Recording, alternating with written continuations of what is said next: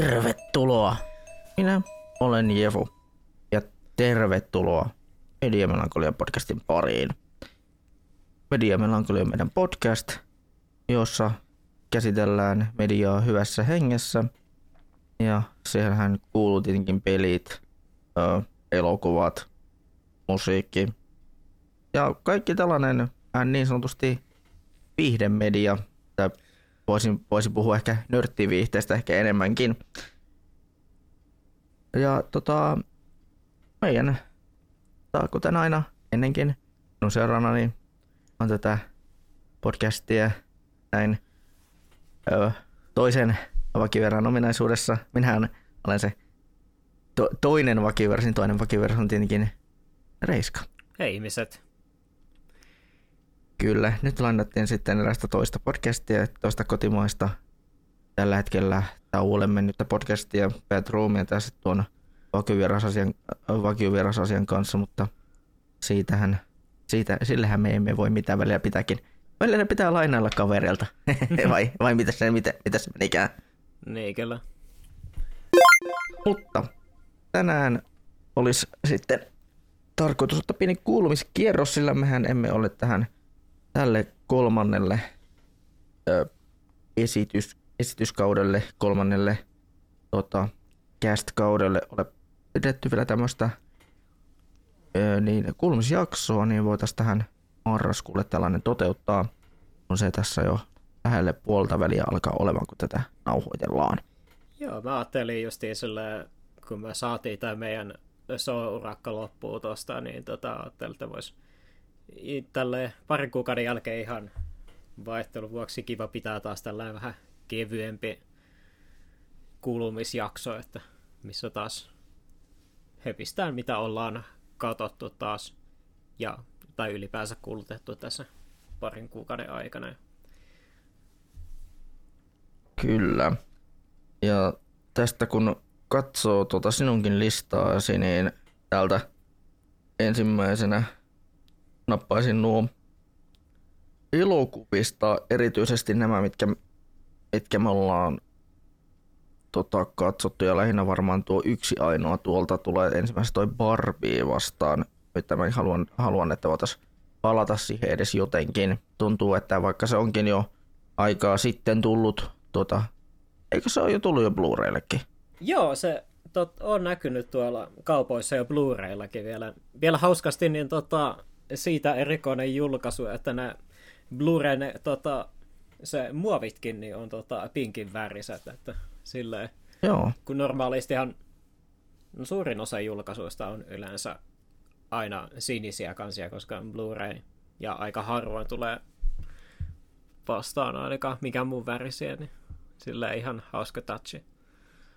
Kyllä, ja haluaisin siksi palata vähän tuon Barbie-elokuvaan sen tuota, heinäkuun kästin jälkeen, koska mehän emme tuota, oikein pahemmin, pahemmin pystyneet puhumaan kyseestä. Minähän olen juuri käynyt katsomassa sen silloin, kun se kästi nauhoitettiin. Niin, tota, ajattelin, että voitaisiin siitä tuota, niin, ä, aloittaa.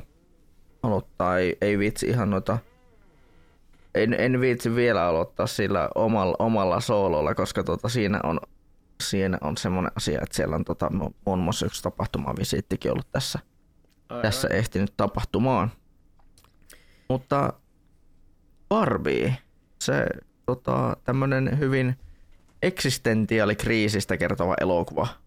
Joo, se tota, tosiaan kehuit sitä kovasti silloin edellisessä podcastissa mm. ja kävin tosiaan kans tuossa...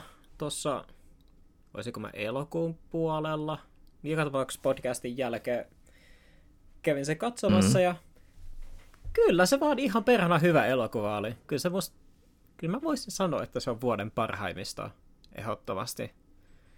Tällä... Aika helpostikin.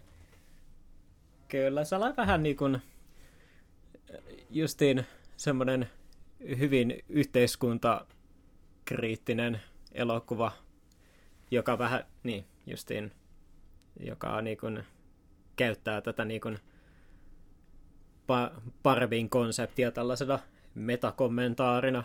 Että se on niin kuin, öö, niin kuin, sanoisin, että se oli huomattavasti niin kuin nyanssimpi elokuva kuin mitä alun perin ajattelin, kun tota alkuperäiset tra- tai tota noi trailerit ja noi tuli ulos, että ajattelin va- ajattelin vaan sillä, että se oli niin kuin vaan pöhkä komedia-elokuva, jossa, jonka pääosassa on Margot Robbie ja Ryan Gosling, ja se on myös sitäkin. Se on vielä varsin hauskin, hauska komedia-elokuva, mutta sitten taas, mut sit taas näitä kaikki metakommentaarijuttuja, kuten just, että kuinka syvällisesti se ää, ajattelee just esimerkiksi tota Barbiea konseptina ja sitten taas, että minkälaisia erilaisia perspektiivejä ää, siihenkin liittyy, ja sitten just esimerkiksi tietysti tota, mikä on kanssa hirveän hauska juttu, niin oli justiin kanssa esimerkiksi, että tämän, ää, tosiaan se leilufirma Mattelkin on ollut tota, kans osana tekemässä sitä. Ja sitten se leffa myös tota, ihan suorasti myös tota, pilkkaakin sitä kyseistä firmaa myös ihan suoraakin. Phil Ferrell on se, tota, niin kuin se firman C E O siinä ja niin, se Mattelin kustannuksella tehdään monta hyvää vitsiä siinä kyllä. Kyllä. Ja mikä sun mielestä siinä leffassa erityisesti esiin, jos jätetään se komediapuoli pois, niin mikä sun mielestä siinä, niin kuin, siinä tavallaan tuli eniten selkeästi esille? Muu kuin se, että se kritisoi tota, Mattelia. No siis se justi käsittelee, just, tai justi esimerkiksi se justi, että Parvin kautta niin kuin justi käsitellään esimerkiksi näitä erilaisia sukupuolirooleja, mitä tässä esimerkiksi, mitä justi yhteiskuntaa kuuluu, ja justi etenkin, öö, etenkin justi tämä esimerkiksi, että nämä lähtee tänne, öö, ju, tai justi näin konflikt, tai niin kuin tämän alkupään konfliktin takia lähdetään sitten Parviländistä oikeaan maailmaan ja sitten oikeasta maailmasta niin tota, Kentua sitten lahjana patriarkaatin. Joka... Se oli vitun naurettava. Joo, niin se oli tota, kyllä sellainen, että mitä en ehkä ihan osannut odottaa. Se on niinku, se mikä tota, on justiin sillä... tosi siistiä siinä elokuvassa on justiinsa, että se on va, tota, niin tot, miten se on, sanoisin, että se on niin, kuin, ää, niin feministinen ja niin antikapitalistinen elokuva kuin elokuva, joka Hollywoodin kaltaisessa tuotantoympäristössä voidaan mahdollisesti tehdä, mikä teki siitä hirveän vakuuttavan. Ja sitten tietysti justi ahne kaikki, tota, mikä kans hirveästi kans, ää, teki vaikutuksen, on justi kans esimerkiksi justi settidesign ja tuollaista se Parviländi itsessään on tosi siisti kaikilta lavastuksilta ja tollasilta. Ja no sit tietysti tota, ää, koska on kans iso Ryan Goslingin fani ja justiin esimerkiksi Driven ja se uuden Blade Runnerin kautta, niin ei tuossa leffassa voi kyllä olla rakastamatta Kenia.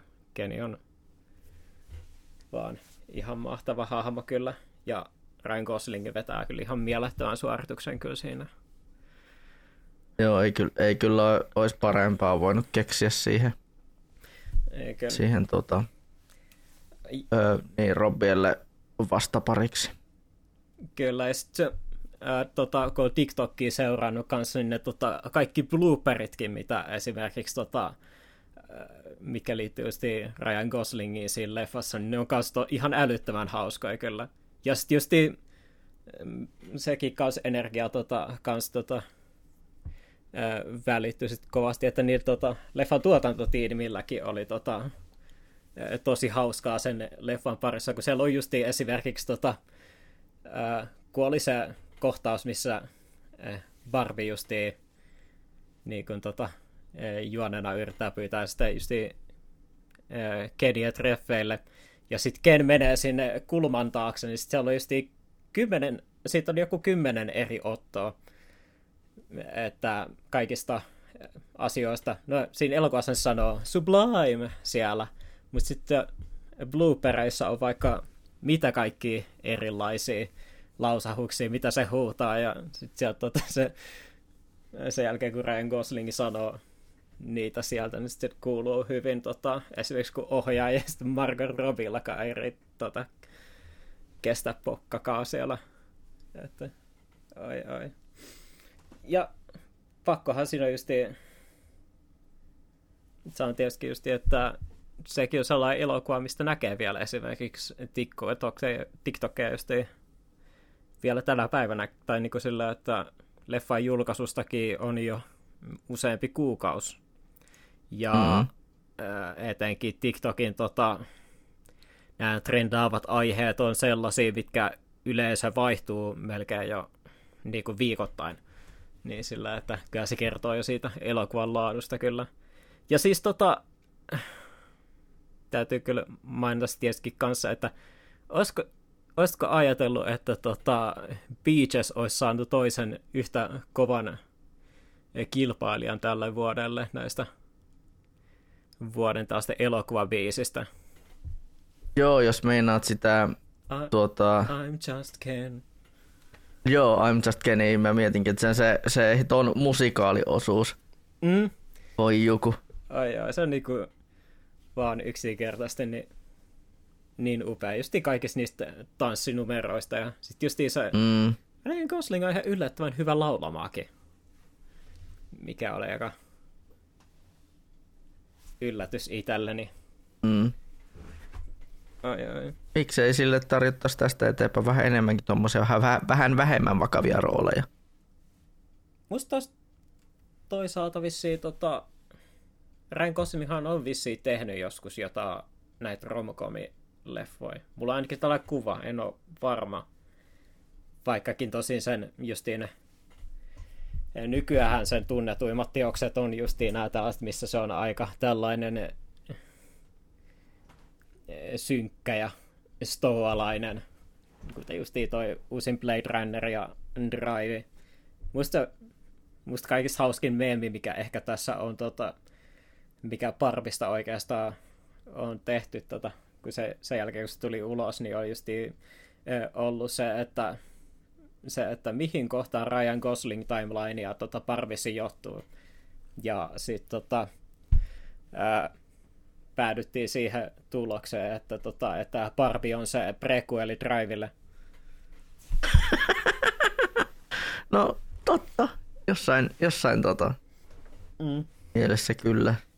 Ai, ai, kyllä se sillä, että pitää jossain kohtaa kaverin kanssa kyllä pitää sellainen el- elokuvamaratoni, että me katsellaan tämä uusi, uusi Ryan Gosling-trilogia, eli katsellaan Barbie ja sen jälkeen Drive ja sitten se uusi Blade Runner.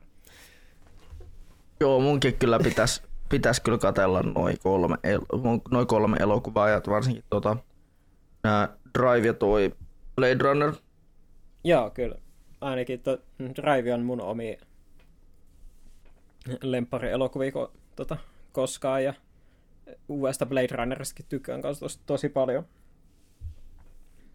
Joo, mutta sitten tota, niin, no mitä mä itsehän omat, omat mielipiteet sanoin silloin tota, heinäkuun jaksossa, jotenka mien niihin ehkä palaa, mutta muistelen kyllä, että taisin kehua sitä aika, aika vuolaasti silloin.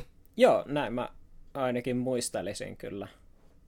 Ja kyllä minä pian pysyttäydyn todennäköisesti vielä tässä, tässäkin vaiheessa niiden sanojen takana, eli...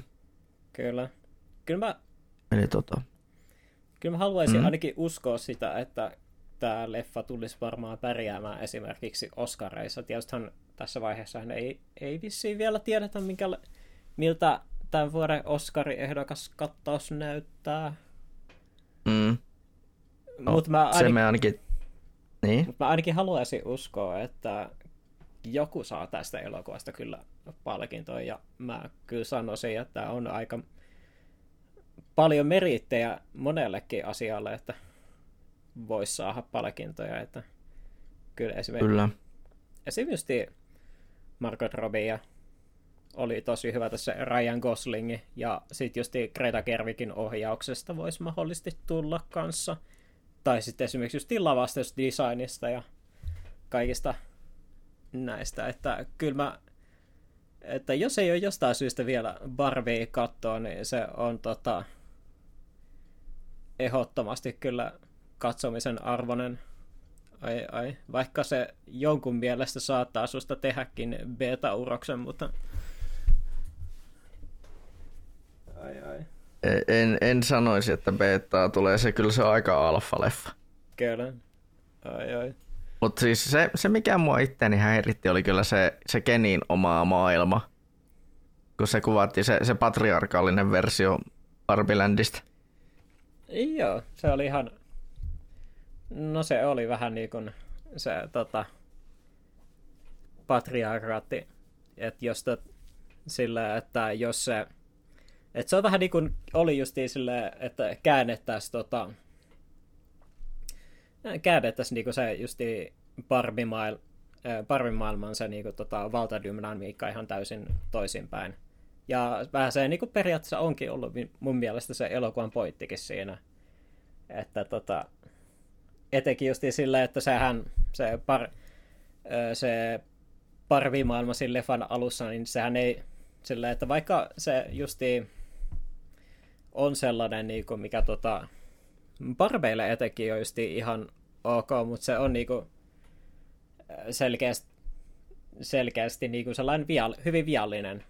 Ja sehän tiedost, tiedostaa siinä leffan loppupuolella esimerkiksi, kun tota, Barbie kuuntelee, mitä Kenillä on justiin sanottavaa, ja periaatteessahan sitä se niin kuin tota, että Kenit niin kuin kääntyy siihen patriarkaatin puoleen, niin on vähän niin kuin, tai mikä, se, mikä takia ne kokee justiin niin houkuttelevaksi sen siinä, kun Ken tuo sen niille oikeasta maailmasta, niin on justiin se, että Kenit on niin kuin siinä alun parvimaailmassa sellainen niin kuin, no ne on niin kuin se pardin, parvi, parvin niin kuin, tota, se niin kuin, e, sivutuote, joilla on niin kuin, joka niin kuin ainut rooli on olla niin kuin se e, parvin tota, niin kuin poikaystävä.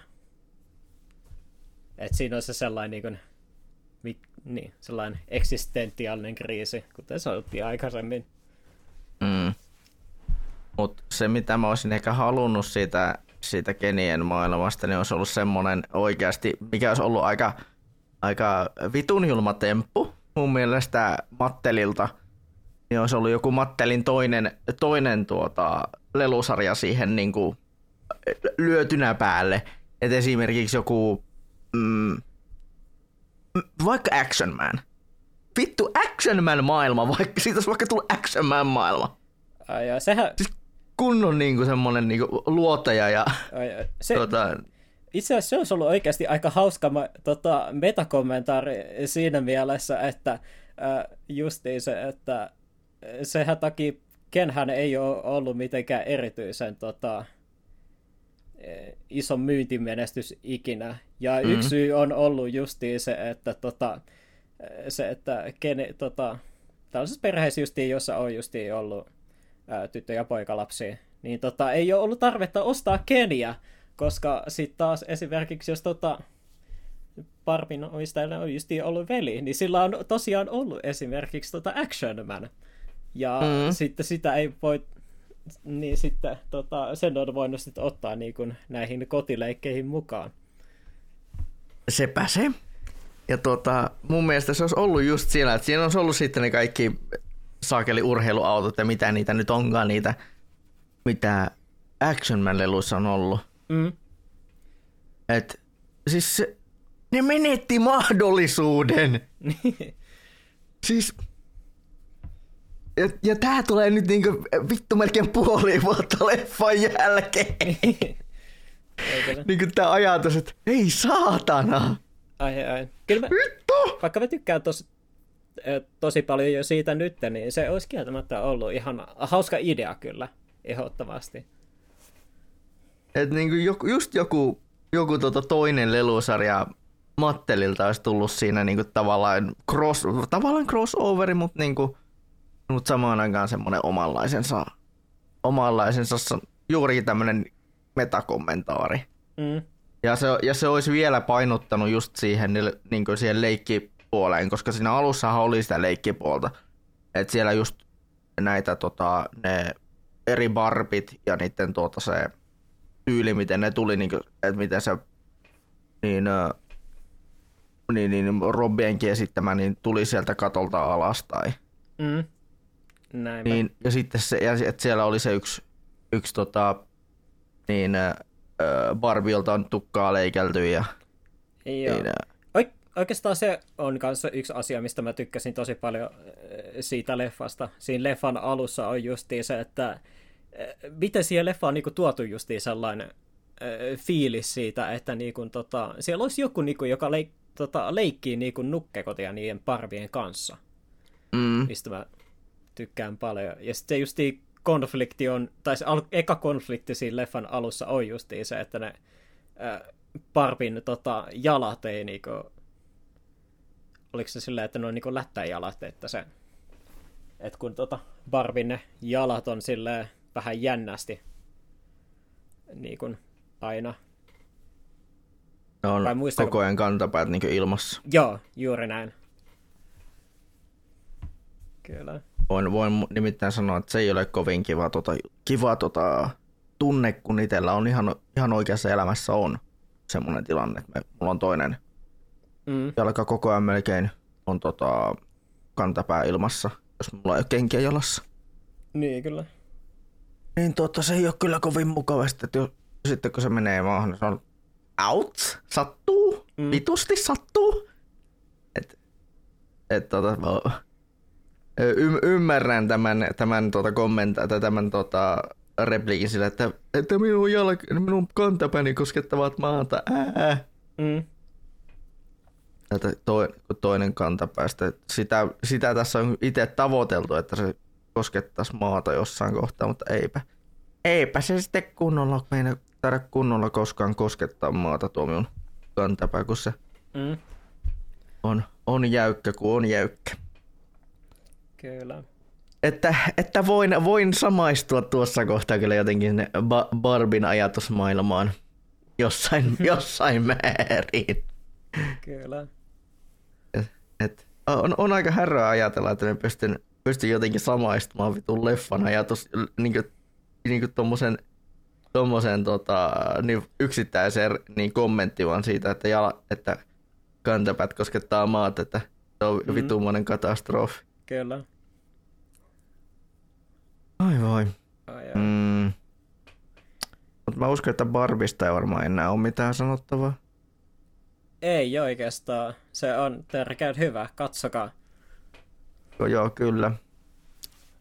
Sitten tota, sä kävit katsoa ton Oppenheimerin.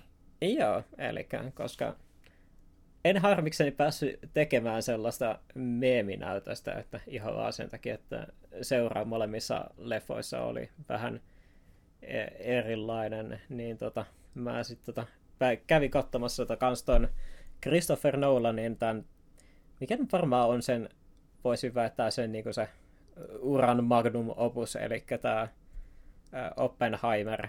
Ja se on justiin, justiin tällainen niin kuin historiallinen elokuva, joka justiin kertoo siitä, että kuinka tota, toisen maailmansodan aikana niin aletaan justiin, tai päädytään sitten siihen, että kehitetään justiin tämä atomipommi ja kuinka se sitten lopulta johtaa sitten siihen, että pommit pudotetaan justiin sitten tonne tonne Japanissa justiin, onko se Nagasaki ja Hiroshima, joo. Tämä on hirveän oloa, jos mä vast, vastasin väärin, tai tota, sanoin väärinään, mutta tota Öö, mitä se itälokuvassa sitten sanoisi? No siis siinä on iso määrä kaikenlaisia justiin tota, näitä justiin A-listan näyttelijöitä, mikä on, ja roolisuoritukset on tosi hyviä, ja sitten justiin nämä kaikki tuotantoarvot ja tällaiset on niin kuin tosi hyviä kanssa, että jos on esimerkiksi nähnyt tota, justiin vaikka Interstellarin tai Inceptionin, niin tota, ihan samanlaista tosi hyvää laatua kyllä on ihan odotettavissa. Ja etenkin justiin se kaikista, kaikista niin kuin tota, muistettavin kohtaus itselle ehkä siinä leffassa on justiin se, se kun ne tota, on, tekee niin kuin onnistuneen ydinkokeen, että se as, ase toimii. Ja et siinä on justiin sellainen esimerkiksi, että kun se pommi räjähtää, niin sit siinä on justiin sellainen täydellinen hiljaisuus, mikä kans. Ja sitten justiin tulee nämä, niin kuin nämä, nämä, nämä, se shokki siitä räjähyksestä ja tuollaista, mikä on kans, että se on niin kuin tosi hyvin tehty. Mun isoin eh- ehkä tota... Öö, juttu, mikä takia mä en välttis katso tätä elokuvaa enää koskaan, niin on justiin vaan se, että tää on vaan niin vitun pitkä. Siis, kun siis se on kolme tuntia pitkä se elokuva, ja se on tosi hidas omasta mielestäni. Et tota, tietysti mä nyt en ollut tutkinut niin paljon tarpeeksi, että miten paljon niin kuin Oppenheimerin tarinaan liittyy historiallisesti.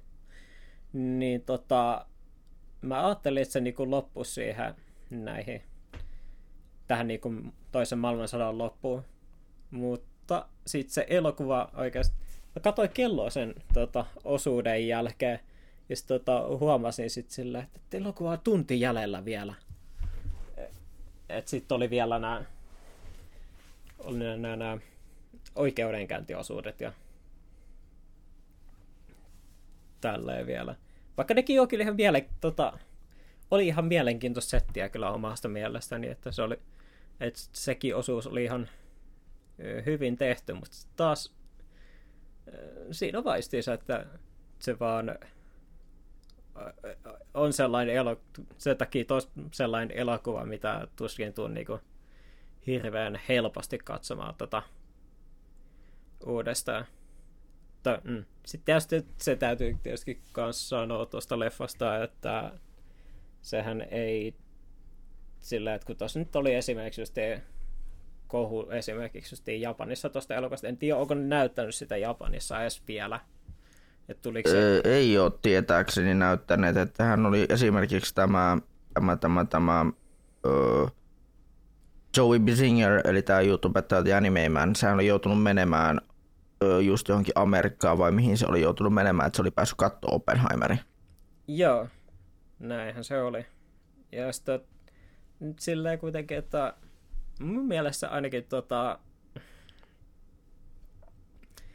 tot, mun mielestä ainakin se olisi, voisi olla kyllä sellainen elokuva, minkä ne periaatteessa kyllä voisi näyttää ja Japanissakin ihan hyvin, että ei siitä ainakaan koskaan tullut sellaista äh, fiilistä, kun se kuitenkin se tota Ää, se elokuvassa, niin kun ne tota,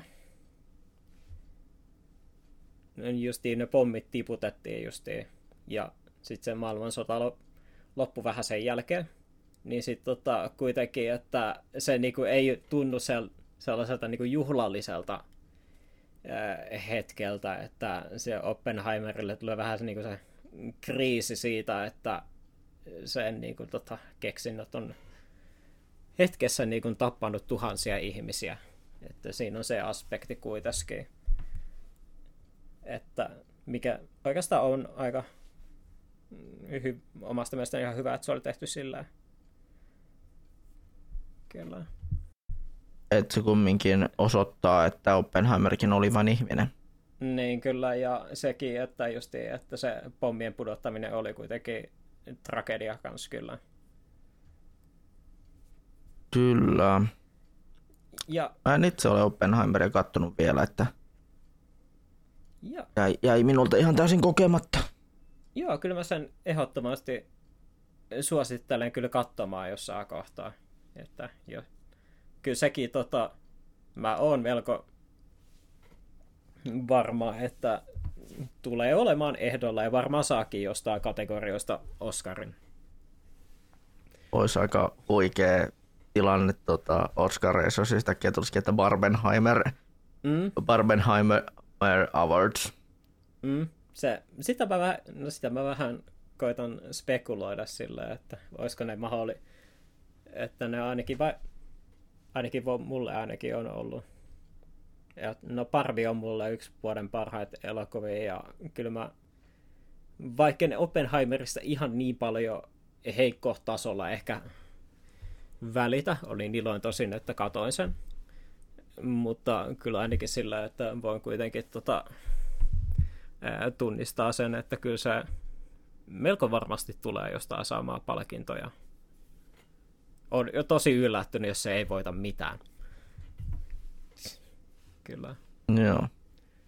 Mä itse tuossa mietin, että mitä mä Christopher Nolanin elokuvia mä oon kattonut, niin, niin, niin, niin äh, mulle tulee mieleen, tää on melkein ainoana leffana taitaa tulla mieleen toi Dunkirk. Aa, niin. Niin se oli näitä. Et tota toi kaksituhattaseitsemäntoista se sotaleffa. Joo. Mä en ite muista. Dunkirkin sodasta. Joo, mä en muista, onko mä ite nähnyt sitä. Ainakin. Se on... Se ei välttämättä ole parasta äh, Nolania, mitä on, mm. mutta tota, itse ainakin siitä silloin tykkäsin, tykkäsin sellainen, että tämä oli, tämä oli hyvä elokuva, mutta tämä ei, tämä, vaikka se ei ollutkaan mikään Pelastakaa sota Miss Ryan, mm, tai no niin, se varmaan tulee kannassa sotaleffasta niin mieleen, mikä on oikein täydellinen sotaelokuva. Mm. Joo. Mä itse Henkko tykkään tosi paljon Inceptionista. Et se on ainakin sellainen, minkä suosittelen joskus katsomaan.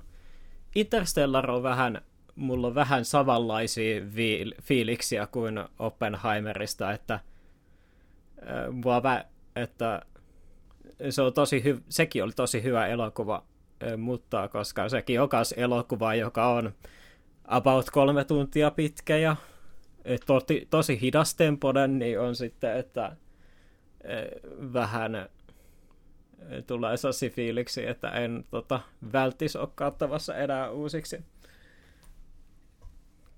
Sitä joo. Takia. No, sitten olen tainnut mennä katsoa aika paljon kauhua. Mehän ollaan ainakin puhuttu jo noista saha-elokuvista, niin niistä me emme välttämättä uudemman kerran ota, ota aihetta, mutta sä olet käynyt katsomassa tällaisen ähm, erikoisen elokuvan kuin Talk to Me. Joo, tää oli tää äh, tällainen kauhuelokuva, joka oli ilmeisesti joku ju, tota, YouTube-porukan niin kun, tota, ideoima ja toteuttama, mikä oli ihan mielenkiintoinen. Se tota, oli ihan niin kun, konseptuaalisesti ihan äh, mielenkiintoinen el- elokuva siinä mielessä, että se vähän niin kuin tota, tämä on tällainen elokuva, missä tällainen niin kuin nuorisoporukka niin tota, kokoontuu tällaisen niin kuin, niin kuin tota, käden kautta niin kuin tota, puhumaan kuolleille.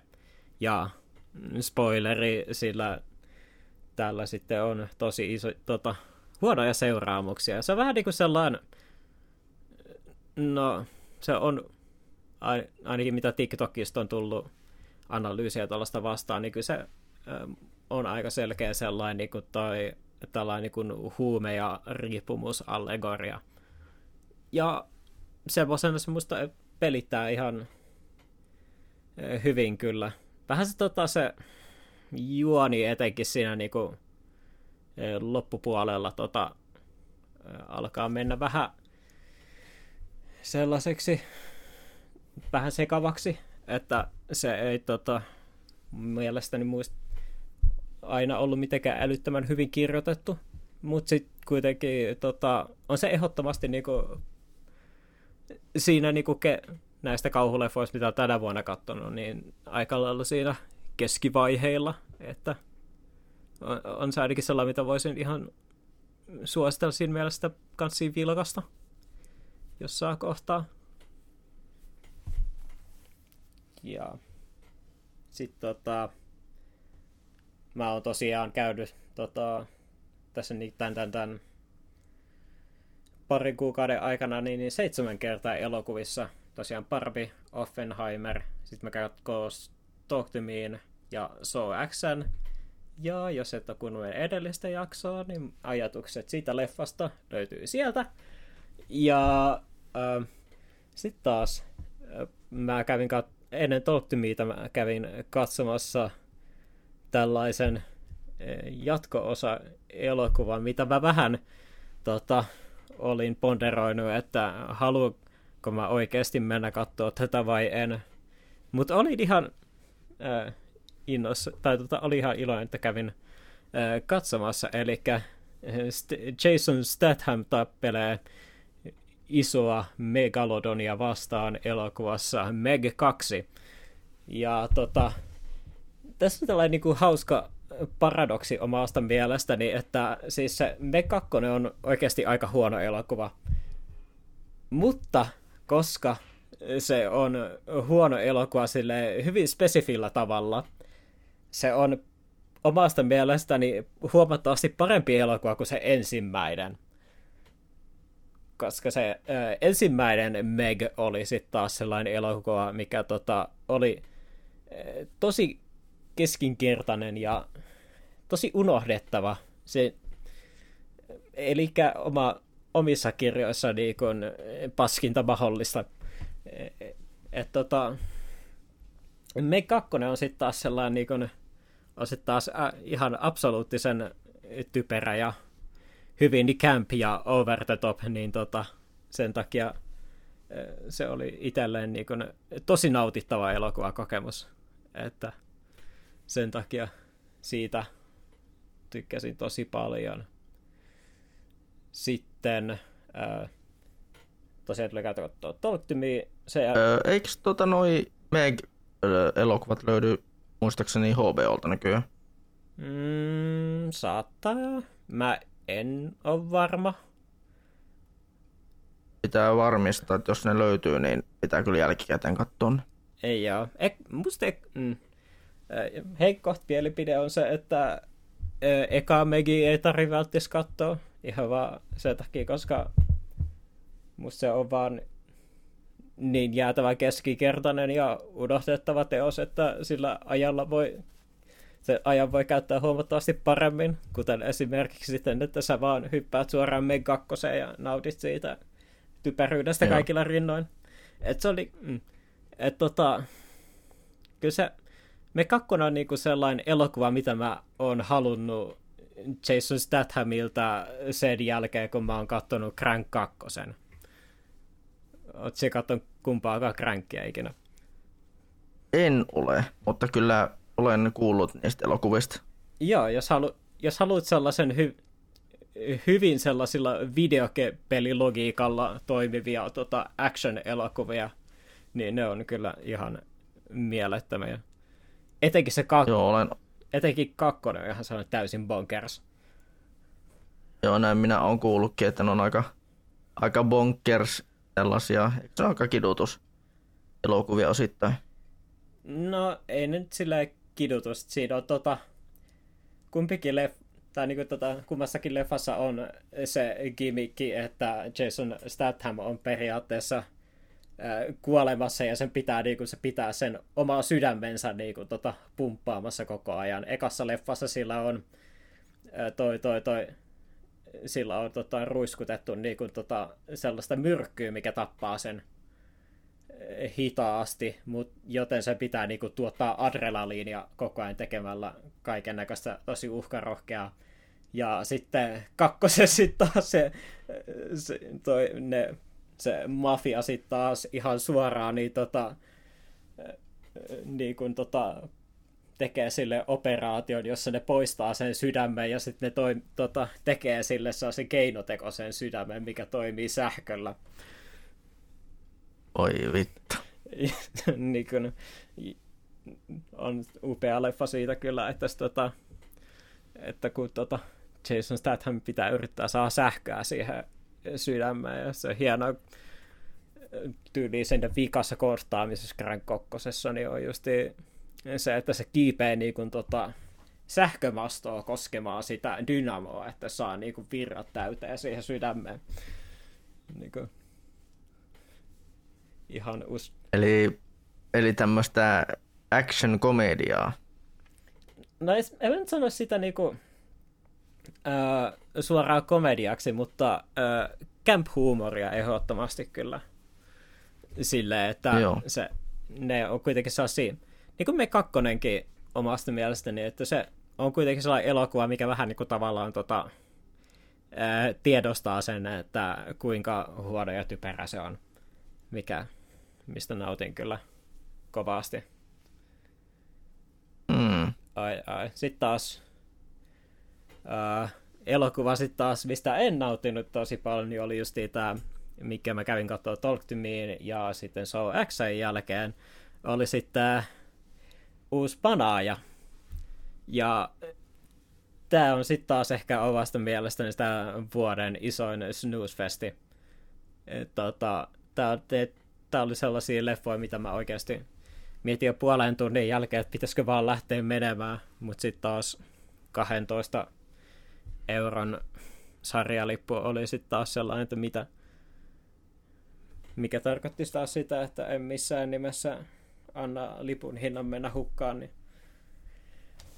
istuin sen koko leffan ajan, ja se on niin kuin leffan laadustakin kertoi sen kanssa, että siellä oli esimerkiksi yksi tota, aasialainen kaveriporukka esimerkiksi, jotka puhui sen koko leffan läpi. Ja mä nyt, mm. vaikka sinällään sekin oli vähän ärsyttävää, mutta tota, sitten se, taas se elokuva itsessä oli niin ä- äärimmäisen tylsä ja ideakonkurssissa, että en mä nyt periaatteessa kyllä niitä voi ihan täysinkään syyttää. Että tota, se oli vaan otettu otettu tämä manaajan konsepti, ja sitten ollaan päätetty sitten, että mitä jos yhden tota, tällaisen niin kuin demonin possessoiman tytön lisäksi sijasta olisikin kaksi. Ja tämä ide, tällä idealla ei oikeastaan tehdä mitään mielenkiintoista. Että kun tota, ai ai, siis sillä, kun e- eka manaaja on kuitenkin sellainen niin kuin elokuva, millä on ihan selkeä juoni ja tarkoitus.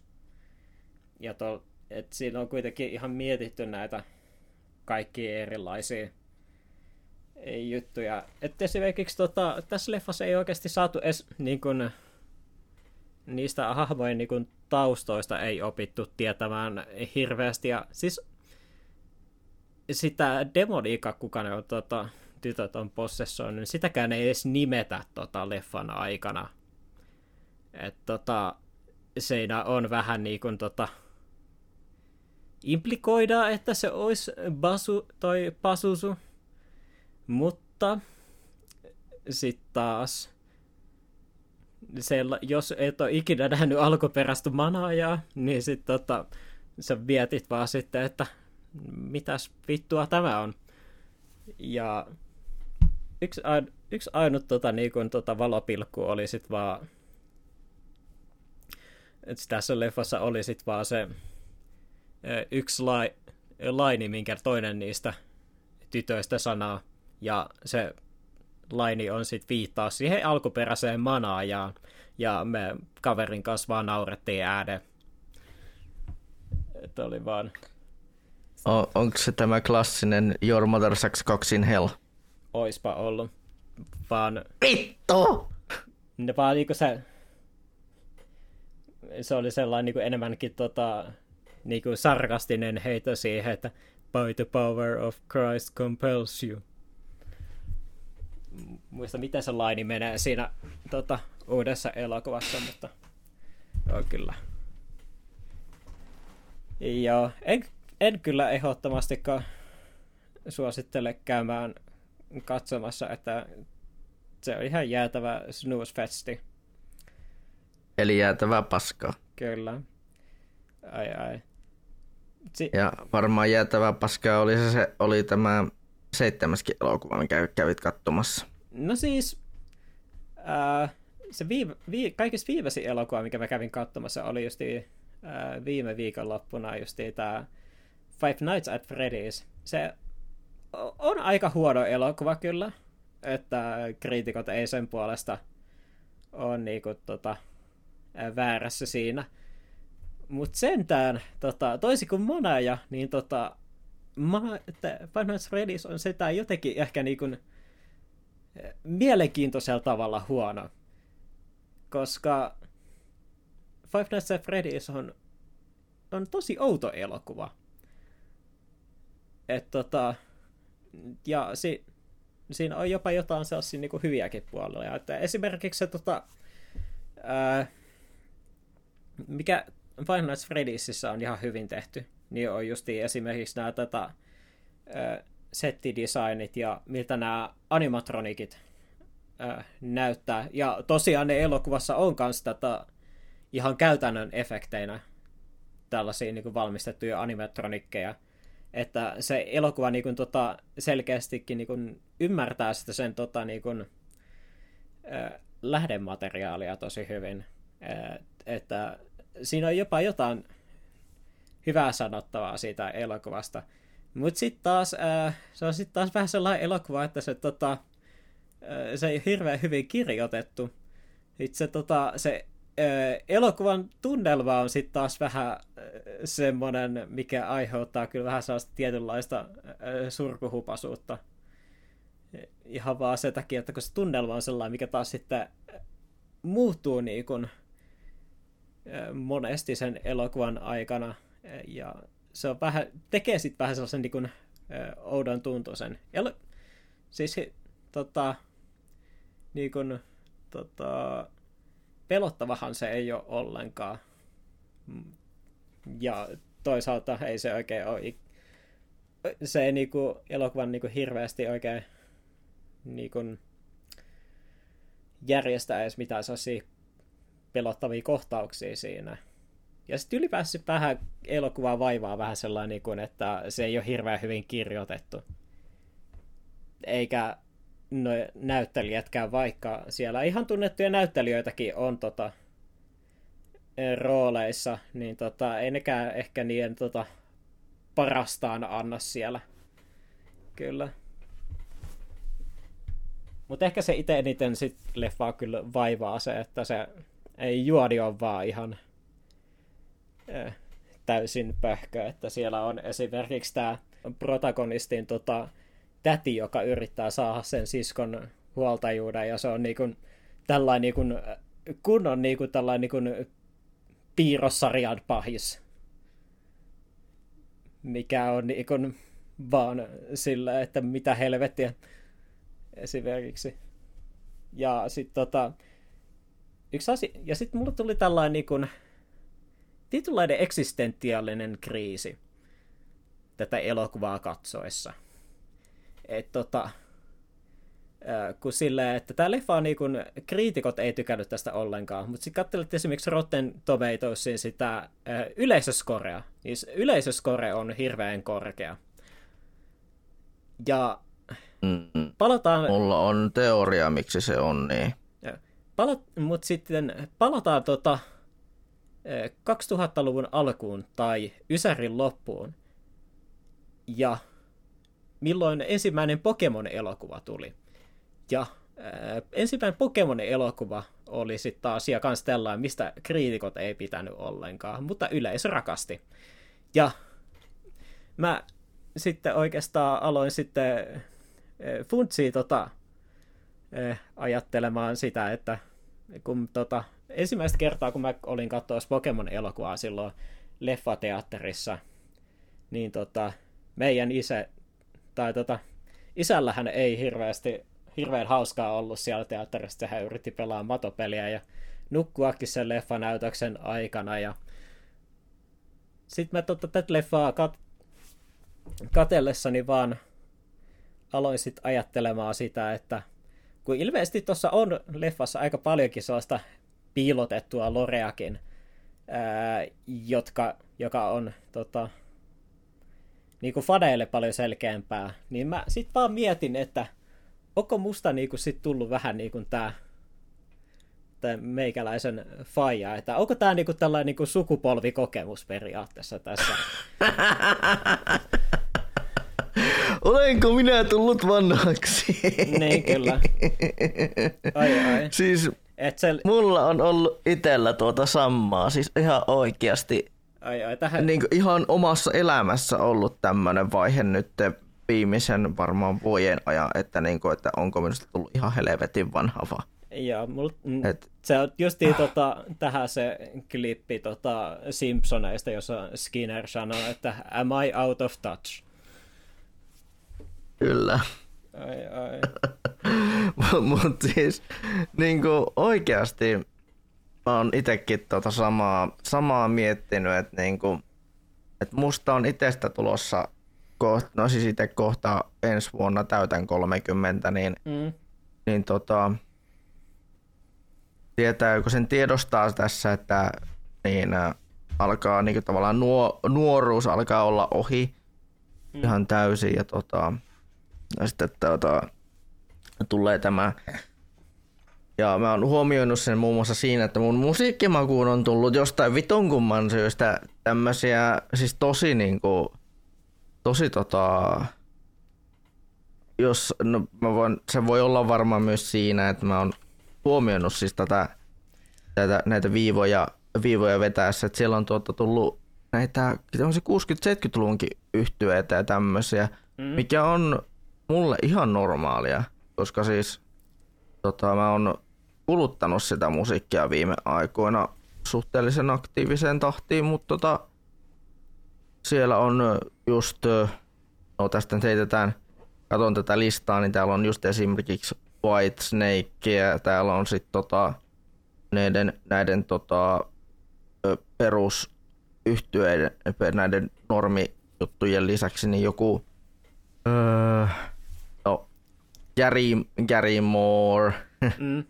sitten näitä Skid Rowta, tämmöisiä, mitä niinku, mitkä ei kuulunut mun musiikkimakuun ennen, tota, niin, ennen niinku, tätä vuotta. Et mä oon huomioinut sitten niinku, täs, tämän vuoden aikana pelkästään, että ei jumaleiso, mulla alkaa tulla semmonen tietynlainen, että alanks mä muistuttaa jotain kolmekymmentä, kohta semmoista kolmekymppistä rokkarijäbää, mm. että et, niinku, tai että alanks mä tu- kuulostaa siltä, että mulla alkaa tulla, että alkaa tulla semmonen, että mä haluan kuunnella vanhempaa rockmusiikkia, että mä en enää pysty kuuntelemaan uutta. Ai, ai. Tai, tai sitten sama myös jotenkin videopelien kanssa, että mä en enää pysty tai mulla ei enää uppoa tämmöset, tämmöset niin... Se nyt, mitenkä niitä nyt sanottaisi sanottaisi tämmöiseksi tosi niinku, niinku G T A ja tämmöiset, mitä niinku tavallaan nuoret pelaa. Mm. Nekään pelit ei enää uppoo. Et tuntee niinku semmoista tosi, tosi semmoista vahvaa, että ei jumalissa. Se tulee vähän sellainen niin hirveän vanha fiilis, että on vähän, mm. on, tulee justiin näitä esimerkiksi tota, TikTokissa näitä tällaisia tietynlaisia meemejä, joita en itse ymmärrä tai pidä hauskoina, ja sitten justiin on tällainen esimerkiksi, kyllä tulee, mul, mä, mul tuli hirveä tällais viime viikolla tällaiset kyllä fiilikset siitä, että on joku, on kyllä ihan jäätävä henkinen vanhus, kun esimerkiksi justiin Äh, mä olin tosiaan tuossa perjantaina olin katselemassa Kummelien jäähyväiskiertuetta ja olin niin kuin, tota, nuoremmasta päästä sitä tota, katsojakuntaa ja sitten tosiaan ostin tota, porukoille ja itselle ja siskolle niin tota, liput ensi vuodelle niin Bruce Springsteenin keikalle. Että nämä on niin kuin tällaisia bändejä, mitä mun vanhemmat esimerkiksi fanittanut aikana, että tästä is- kyllä tässä vähän iskee sellainen niin kuin, mitsen sanoisin, että tässä al- alkaa tulla vähän vanhaksi jo fiilis, mm-hmm. että ai ai, mä olen sillä, että ehkä minä olen se kalkkis jo. Ai ai. Aivan. Ite, ja no siis sama on kyllä ollut itsellä myös noissa anime-tapahtumissa, kun on käynyt, niin tuntunut semmoiselta, että alankaan mä olla liian vanha tänne. Ai ai, vai vi... Mm. Si- siis niinku tota... Ö, ja siis mä puhun nyt myös, kun tää, tää nyt tuntuu niin jotenkin se, että nyt niinku koronan jälkeiset tila, niinku nämä kaikki tämmöiset isot yleisötilaisuudet on tuntunut siltä. Mm. Että et itelle niin... Itelle tuli niinku tän äh, koni tai tän ton koronan aikana tuli semmonen niinku tota tosi iso niinku tota henkinen semmonen mitä vittua. Ja kyllä se niinku tapahtuu tästä tota niinku ylipäätään mulla on sanottu siis henki, mulle on itelle sanottu, että mulla on tullut semmonen iso henkinen kasvu kasvun elämässä tai niinku tosi henkinen kasvu tullut siinä. Tän koro, tän, niinku sen aikana, kun on joutunut pysähtymään paikalleen. Ai, ai. Kyllä, kyllä tässä ehkä vielä tulee se, tai jossain tota, Desukonissa vielä iskee semmoinen vipa jossain kosta, että miksi tämä paikka on täynnä lapsia. No siis, ja, ja nyt ja musta esimerkiksi kesän Desukonissa tuli vähän semmoinen olo, että ei vittu. Ai, ai. Ainakin, ainakin siis mulla tuli henkilökohtaisesti välillä, että ei jumalauta. Että se, että mä tiedän, että on kaikki täysikäisiä, mutta nämä niin, osa niistä tuntuu niin vitun lapsilta. Mm. Että sen takia, eh... sen takia saattoi olla vähän... vähän tota, mutta ehkä se on vaan tää... Niin, ä, A P-fiiliksinen se kesädesukonin kästi silloin mm. viime kesältä. Mm. Mutta ehkä se on vaan tää tällainen niin kun, luolon... luonnollinen tällainen juttu, että kun sit tota vähän niinkun sillä, että kun hengaa niinkun tota om, niinkun omassa tota porukassa, missä niinkun pää, porukka pääosin jo just saman ikästä, ja sit kun tota just itseään esimerkiksi tota nuoremmat just kaksikymppiset ja sit just no, sen puhutaan vaikka kaksikymppisistä, ne niinku tuntuu tosi, nu- tosi nuorilta verrattuna itteensä sitten esimerkiksi justiin. Että tota, esimerkiksi justiin, että ei tietyllä tavalla, niin eiköhän varmaan sitten tota, esimerkiksi meittiikin kymmenen, äh, kymmenen, kaksikymmentä vuotta vanhemmat pien meitäkin vielä ihan lapsina vielä mahdollisesti. Jotkut pitää varmasti. Kyllä. Mä mietin, että aloitanko me sieltä ihan tuoreimmasta päästä, vai mennäänkö me, mennäänkö me taas tota, itsekin tuonne kauhuosastolle. Me ollaan kumminkin tuossa, itse asiassa ennen, ennen tuota, niin, lokakuuta mä kattelin ton, ton, ton erään anime-kerholaisen kanssa tuo semmonen elokuva, mikä ei ollut edes anime-elokuva, vaan se oli ihan... ihan tota, länsimaalainen elokuva nimeltä Belfast. Se oli kyllä niin kuin, tota, semmonen tosi, tosi siisti historiallinen draama-elokuva. Se kesti, se oli about kaksi tuntia, se ei ollut edes pitkä elokuva. Ja se oli tosi lämminhenkinen niin kuin, tota, draama-elokuvaksi. Et siinä käsiteltiin perheen sitä perheen elämää kuusikymmentäluvun Pohjois-Irlannissa, missä tuota, niin, täm, käytiin tämmöistä uskontojen välistä, ö, uskontojen välistä tuota, sotaa. Niin, ja se oli vielä tämän, tämän tuota, oliko se leffan ohjaajan niin kuin, lapsuuteen. Joo, Kenneth Branaghin tuota, niin, ohjaama elokuva tai käsikirjoittama ohjaama elokuva, niin se hän oli käyttänyt niin omia, omia lapsuuden kokemuksiaan niin siinä elokuvassa hyväksi, ja tota, että millaista se maailma oli, kun se oli, vielä, se oli niin kahtia jaettu se maailma. Mm. Ja siinä just käytiin lapsen silmin sitä läpi, sitä aihetta, että et miten lapsi kokee tämän, tämän asian, ja kuinka hänellä on niin, niin vahvat tulevaisuuden kuvat itselleen, että mitä hän haluaa tehdä, kun hän on vanhempi, mm. kun hän on aikuinen. Esimerkiksi hän halusi erään tietyn tytön vielä vaan aikuisena sitten vihille. Sitten tota, siinä sitten hänellekin alkaa valjeta, että kaikki ei aina mene niin kuin, tota, kaikki ei mene niin kuin halu, haluaa. Ja sitten se jotenkin, se vaan toimi. Se oli niin tota, riipais monesta, se riipais kyllä vahvasti se elokuva. Että se oli, siis se oli tosi niin kuin semmoinen kom, samanakaan komfy, se oli tosi komfy niin kuin draama-elokuvaksi. Mm. Et siinä kumminkin pidettiin, muistutettiin siitä, kuinka tuota, se perhe ympärillä niin on tärkeä asia. Äh, tärkeä asia.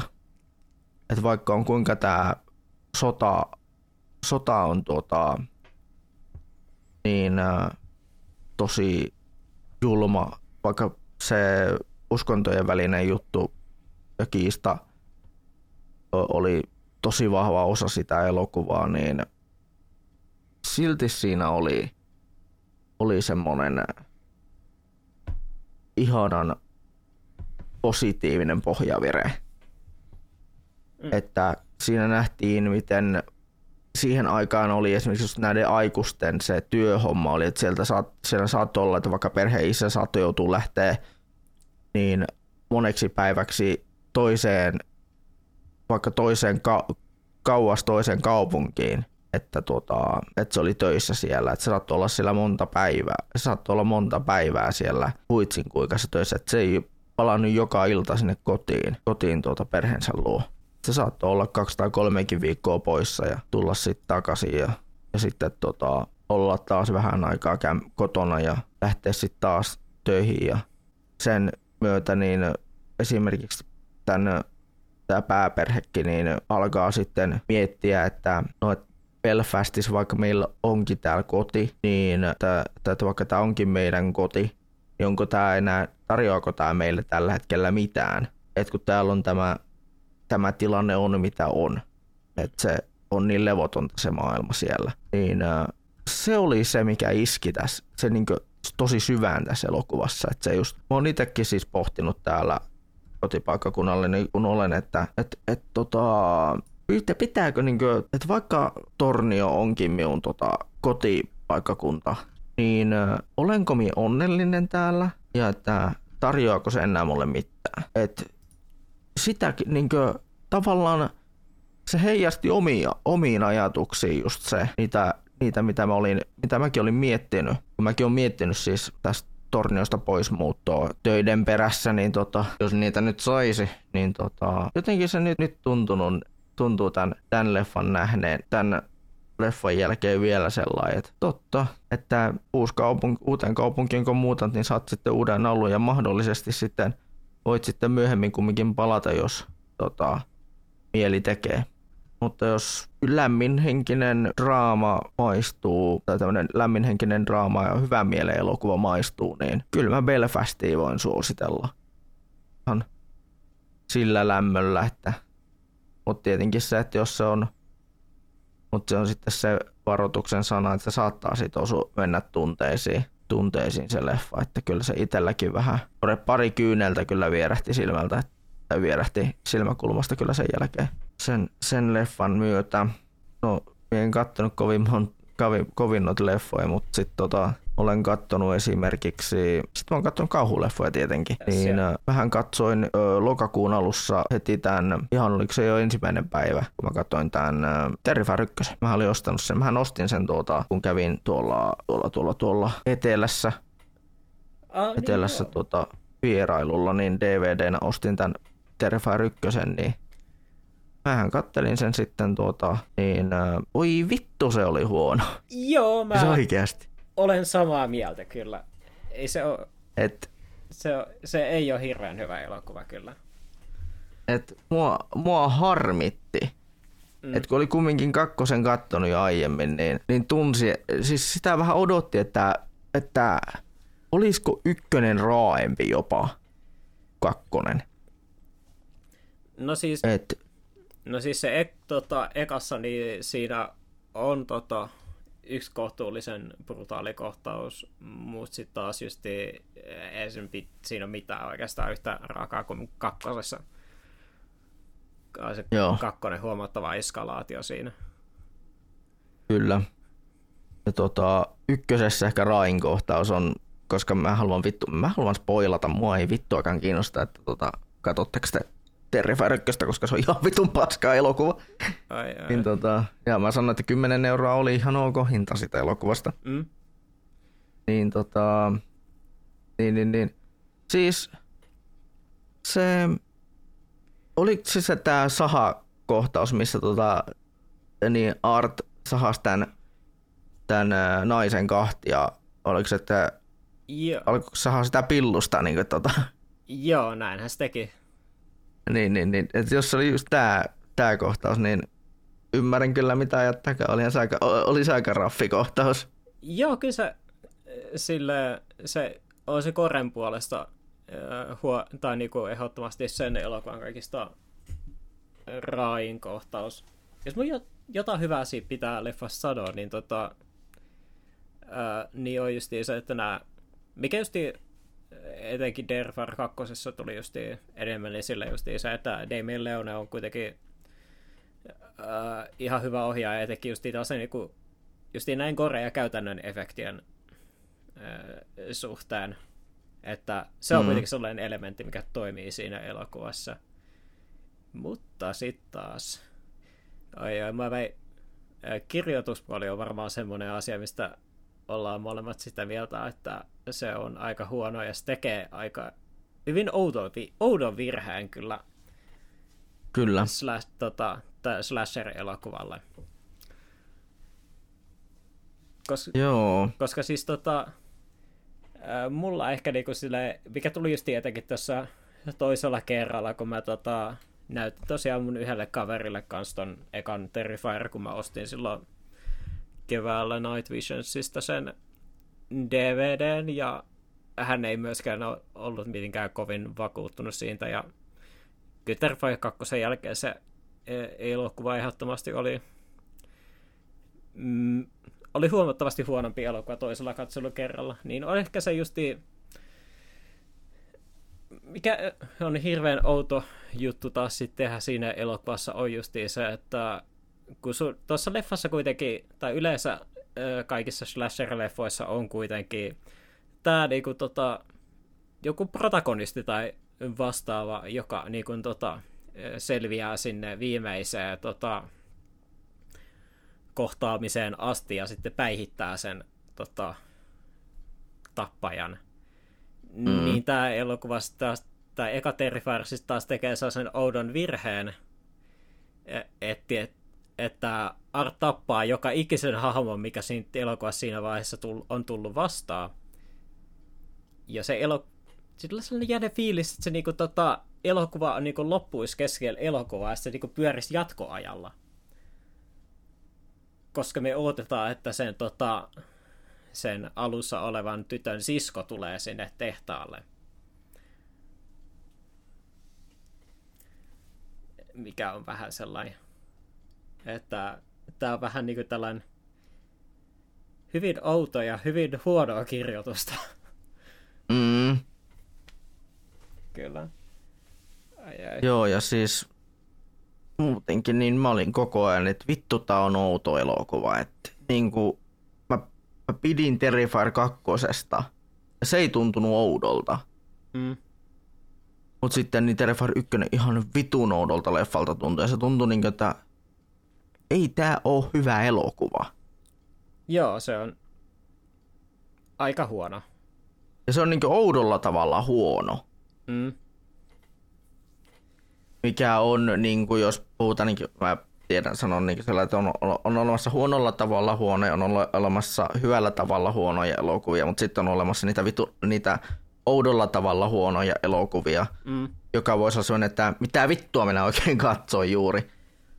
Niin, että tavallaan mä ymmärrän että, tota, niin, niin, erään toisen podcastin juontaja, joka sanoi, te, joka sanoi Titanesta tätä samaa, että mitä vittua minä katsoin. Mm.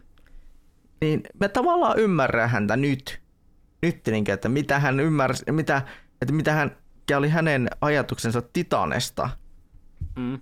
Niin, sama, mulla oli sama ajatus Terrifierista. Se, että mitä vittua minä katsoin. Mm. Kun, tota, niin, kun se Terrifier-elokuva oli ohi. Mä totesin vaan, että, että, että kakkonen oli parempi. Joo. Ja mikä ei yleensä, mikä ei yleensä pidä paikkaansa. Joo, kyllä se Terrifier kaksi oli sellainen niin kuin elokuva, mikä selkeästi niin kuin, tota, demonstroi sitä, että Damien Leone on just aika aloitteleva elokuvien tekejä, tekijä. Mm-hmm. Ja sitten, että se niin kuin, etenkin just niin kuin kirjoituspuolella, niin se jatko-osa ihan selkeästi demonstroi sitä, että se tota, että hän on kuitenkin tuota valmis ottamaan palautetta ja sitten justiin, että myös parantamaan niin kuin omaa työtänsä. Että siis tota, sen lisäksi, että tämä niin kuin, että se teki just ekas Terrifierissa justiin tosi virheitä, mitä kukaan ei ole te- tehnyt missään slasher-elokuvassa aikaisemmin, tai ainakaan mistä mä en... Tai sitten, jos on joku leffa, joka tekee tuollaisen samanlaisen virheen, niin mä en ole nähnyt sitä vielä. Ni- niin sitten tietysti justiin kanssa esimerkiksi, että siis kaik- kaikki hahmot, jo- jotka on vaan periaatteessa käytännössä vaan canon fodderia, että ne on olemassa vaan sen takia, että ne kuolee siinä elokuvassa. Niin siis tota, ne hahmot on ihan vitun surkeasti kirjoitettu siinä ekassa leffassa. Mm. Mikä on kyllä tosi ihmeellistä. Yksi asia tietysti tota, hyvä asia, siellä mun täytyy kyllä sanoa tota, ekasta Terrifierista. Siinä on yksi tosi hyvä plot twist, josta mä tykkään tosi paljon. Ja osaatko arvata, mikä se on? Öö... Mä annan vi- Onko se mä... se ruumishuonekohtaus? Mä annan vinkin, ja se liittyy yhteen aseista, mitä tota, öö, toi toi toi Art kantaa sen jätesäkissä. Öö, voi vittu, mulla on, mulla on kyllä kuva, että mikä se on, mutta mä en vaan muista, mikä se niistä oli. Mupa, mun mielestä koko per- elokuvan paras osuus on se, että kun toi protagonisti näyttää, että se saisi, niin olisi mitenkään tota, saamassa voittoa niin kuin Artin suhteen, niin Art vetää ysimillisen sen taskusta ja ampuu sitä jalkaa. Justiinsa. Se, se on se kohta, mitä mä, mistä mä tota, ää, rakastan siinä ekassa Terrifierissa. Ihan vaan se, siitä syystä, että se demonstroi hy, aika hyvin sitä, että Art ei pelaa reilusti. Niin, no, no joo. Et Art, ei, Art ei ole missään vaiheessa niinkö semmoinen tyypillinen.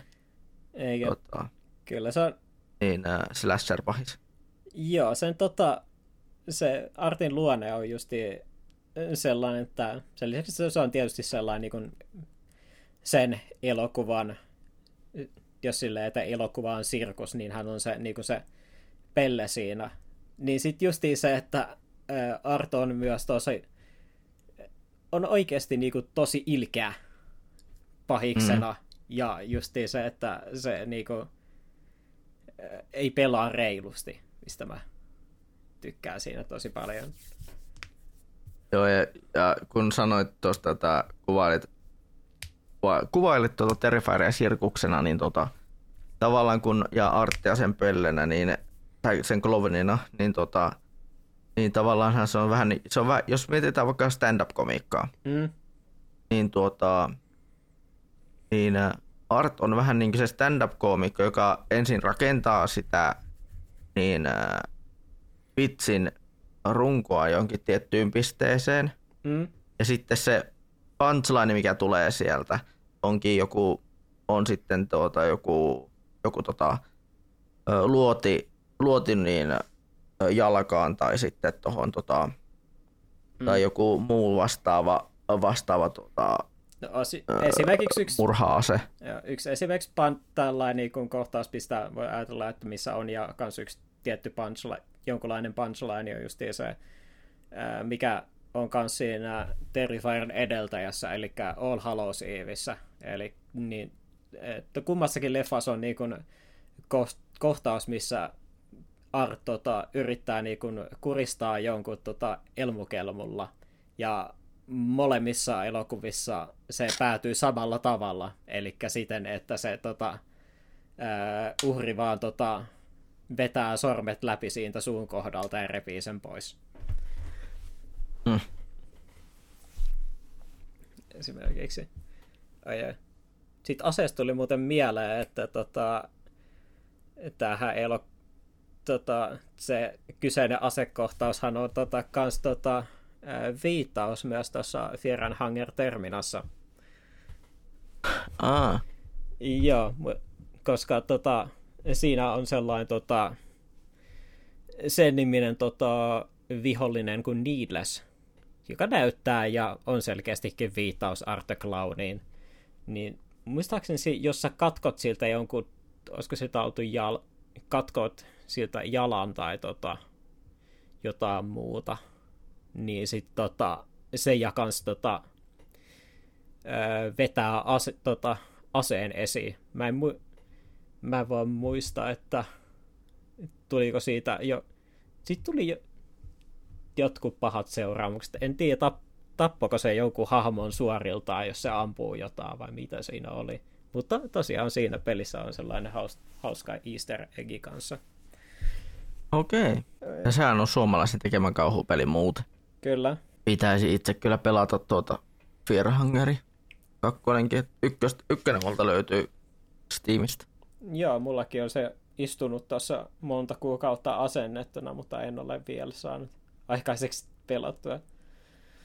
Siinähän voisi olla yksi mahdollinen, mahdollinen tota, jos johonkin jaksoon semmoiseksi omaksi osuudekseen. Joo, käsitellä mä... tämä Fearnhunger. Mulla on, joo, mulla itse asiassa tota, sen ed- edempään spoilaamatta, niin mulla on itse asiassa yksi mahdollinen jaksoidea jopa liittyen siihen Fearnhungeriin, mutta mä puhun siitä ehkä vähän myöhemmin. Joo. Sitten tota, no, melkein heti seuraavana päivänä tyylin päivä tai kaksi sen jälkeen, kun katsoin, katsoin ton Terrifierin, niin katsoin tämmöisen tota, huomattavasti klassisemman elokuvan, vähän tunnetumman, öö, no, tunnetun kauhuohjaajan öö, vähemmän, vähemmän nimekkään ja vähemmän perinteisen kauhutrillerin tai kauhukomediatrillerin nimeltään Kellariväkeä. Ah. Eli, suoma, eli tota, englanninkieliseltä nimeltään ehkä, ehkä vähän tunnetumpi nimi taitaa olla tämä englanninkielinen nimi, eli, eli The People Under the Stairs. Kenelle elokuva tämä on? Tämä on tota Wes Cravenin elokuva. Ah, joo. Ja siis voin sanoa sellainen ilman spoilereita, että tämähän oli oikein jees. Että kolme kautta viisi. Ei kauhun tarvitse olla aina pellejä, nukkeja tai, yle, tai yliluonnollisuuksia. Että kyllä me pöpilän psykopaattejakin siihen laatikoon tarvitaan. Ei, kyllä. Et se oli kyllä niinkö kunnon psykopaattikauhua niin isolla P:llä. Ja jos, jos niinkö voisi miettiä People Under the Stairsia, johon, jos sitä pitäisi johonkin verrata, niin eka Dead Rising on aika hyvä esimerkki. Oh. Että et tota, jos...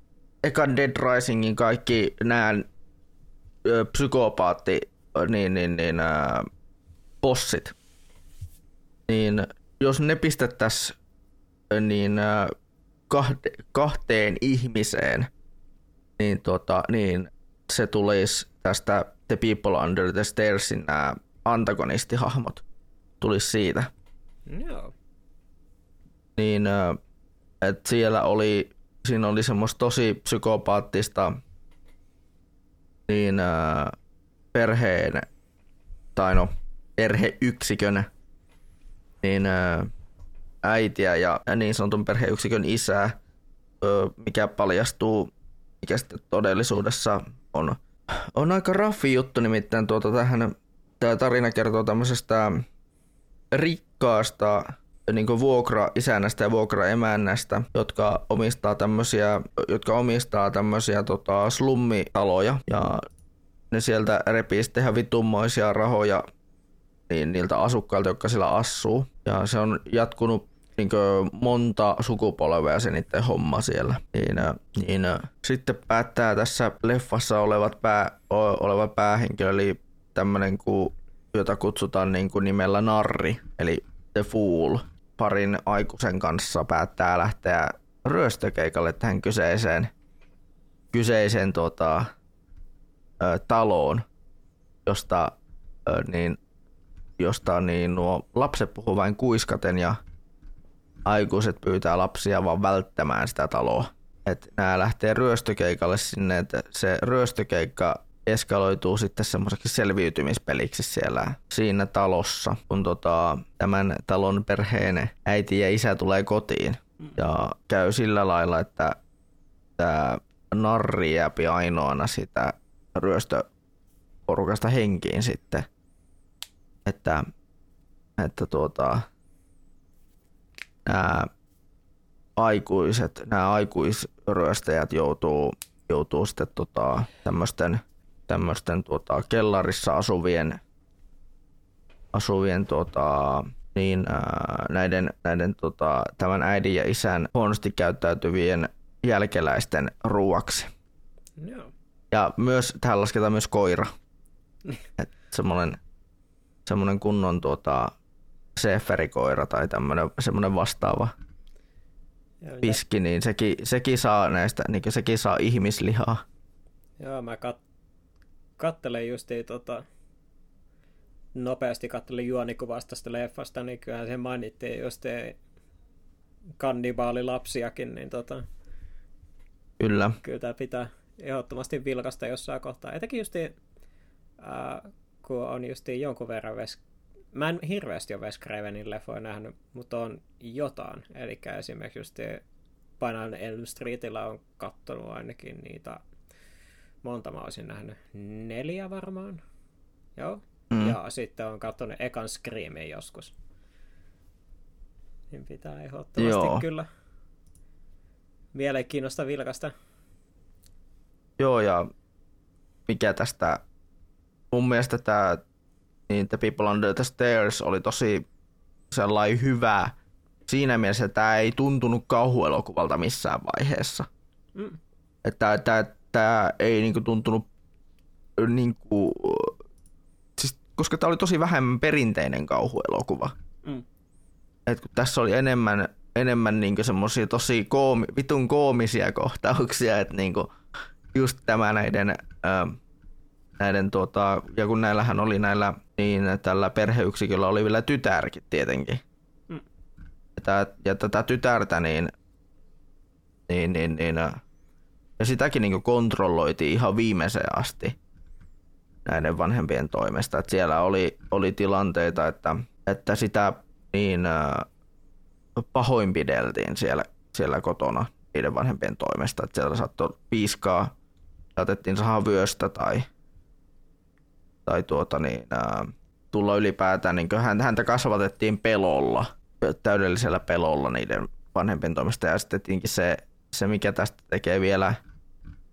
Vielä niin vituno, vielä vitunoudommalle elokuva on se, että et, äh, tavallaan koko sen paskan, niin kuin, koko, koko sen perheyksikön, niin kuin, koko se perheyksikkö sitä tytärtä lukuun ottamatta tai niitä, tai niitä kellarissa olevia, olevia kannibaaleja lukuun ottamatta, niin, niin tuota, oli, ne oli siis ne, se koko... Se, Se äh, isä oli, tuntui vähän semmoiselta niin kuin tossueläimeltä suoraan, sanot, suoraan sanottuna, koska se, se oli semmoinen, äh, ja kun käytän termiä tossueläin, niin tarkoitan siis tämmöisessä parisuuden termissä tossueläin. Eli hän oli koko ajan tossu alla. Mm. Tossun alla ja sitten vielä kaiken lisäksi taita, taisi olla semmoinen, siinä oli kyllä semmoinen... Semmoinen alavire siinä tämän, tämän äidin ja isän suhteessa, että ei tainnut olla ihan, tuota, ei tainnut olla ihan niin ää, selvillä vesillä nämäkään kaksi, tämäkään kaksikko, niin kuin puhun sit siinä tavallaan selvästä vedestä, että, että ei, ollut, ei ollut kahdesta eri perheestä nämä, tämä pariskunta, että tämä oli kyllä vielä insestinenkin pari, pari taisi olla kuule. Siinä oli vielä semmoinenkin vähän tuntuu, että onkohan tämä Sweet Home Alabama. Mm. että et tämä, tämä pariskunta taisi, taisi olla Alabamasta kotoisin alun perin. Mm. Ellei, ellei sitten ole käynyt sillä lailla, että tuo kyseinen talo, mikä on sitten vaan siirtynyt vaan, siirtynyt vaan toi, niin sukupolvelta toiselle, niin että siellä on ollut sisä, sisäsiittoista meininkiä koko ajan. Mutta mene ja tiedä. Niin, kyllä. Mutta siinä oli sitten just siitä, sitten se itse leffa, niin se oli tosi paljon, se oli niinku aika lailla semmoinen niinku satukirja, vaan väännettynä huomattavasti niin, tämmöiseen psykopaattiin suuntaan. Mm. Et se oli semmoinen tosi, tosi niinku, vähän niin kuin tämä... Mm. Mikä, mikäs tämä oli tämä yksi tarina, missä oli ritaari ja prinsessa tornissa? Niin, tai, tai, tai siis... Niin, prinsessa Ruusunen vai... Öö, vai... Siis... Pitkälettinen. Mikä sen nimi oli? Pitkälettinen prinsessa. Se oli tämä... Ei se ollut Kultakutri ainakaan. Oliko se Tähkäpää vai mikä se oli? Tähkäpää, joo, taisi olla. Niin, Tähkäpään tarina periaatteessa, mutta huomattavasti vedettynä tonne kauhuelokuvan suuntaan. Joo. Tai, tai voi, voisi kuvailla vaikka, niin kuin, äh, vaikka American Maggie's Aliceäkin. Joo. Niin periaatteessa vähän niin kuin vähän niin kuin American Maggie's Alice, mutta tarina oli, tari, mutta tarina oli äh, Alicen, Alicen sijasta Tähkäpää no. vedettynä sitten niin, tota, kauhuelokuvaksi. No. Ja kun itse vielä kaiken lisäksi satuin tuon, tuon leffan löytään, löytämään, niin äh, se, oli, ähm, se oli vielä kaiken lisäksi länsimainen, länsimainen Blu-ray ja tuota, Suomen julkaisu vielä. On helposti, nykyään helposti löydettävissä, kun löytyy tämmöinen, tämmöinen kauhuelokuva tai ylipäätään semmoinen kulttiklassikkoelokuvien tämmöinen kokoelmasarja kuin Cult Classic Film Collection tai joku vastaava. Joo. Niin siellä on kaikkia tosi, tosi erikoisia elokuvia. Siellä on esimerkiksi tämmöinenkin tunnettu elokuva kuin Streets of Fire. Ja mm, sitten oli joku The Funhouse-niminen kauhuelokuva kanssa, mutta niin kuin on, on kumminkin olemassa semmoinen tietty sarja, vähän semmoinen Night Visions-tyylinen no. tyylinen, öö, leffasarja, tai semmoinen leffakokoelmasarja, sarja, missä on tuota, tämmöisiä vähän erikoisempia, kumminkin jossain määrin tunnettuja kulttiklassikkoelokuvia. Joo. No. Genreistään, ja ne taisi tulla viime vuonna ne suuri osa niistä elokuvista. No. En, t- en tiedä, että onko tullut vielä lisää siihen kyseiseen sarjaan elokuvia, mutta ainakin semmoinen satsi on julkaistu, missä on ollut sitten näitä, missä on ollut muun muassa tämä The People Under the Stairs yhtenä niistä. No. Senkin, senkin otin sen takia, kun aikanaan törmäsin internetissä siihen elokuvaan ja katsoin vaan pienen pätkän siitä silloin. Ja mä ajattelin, että no tämä näyttää ihan mielenkiintoiselta, yritin kaivella sitä sitten itselle. Itelle vähän jostain, niin huomasin sitten, että hetkinen, tämä leffahan on muuten, tuota, tuli sitten joskus vastaan, vastaan jossain internetissä, jostain C D-onista tai vastaavasta.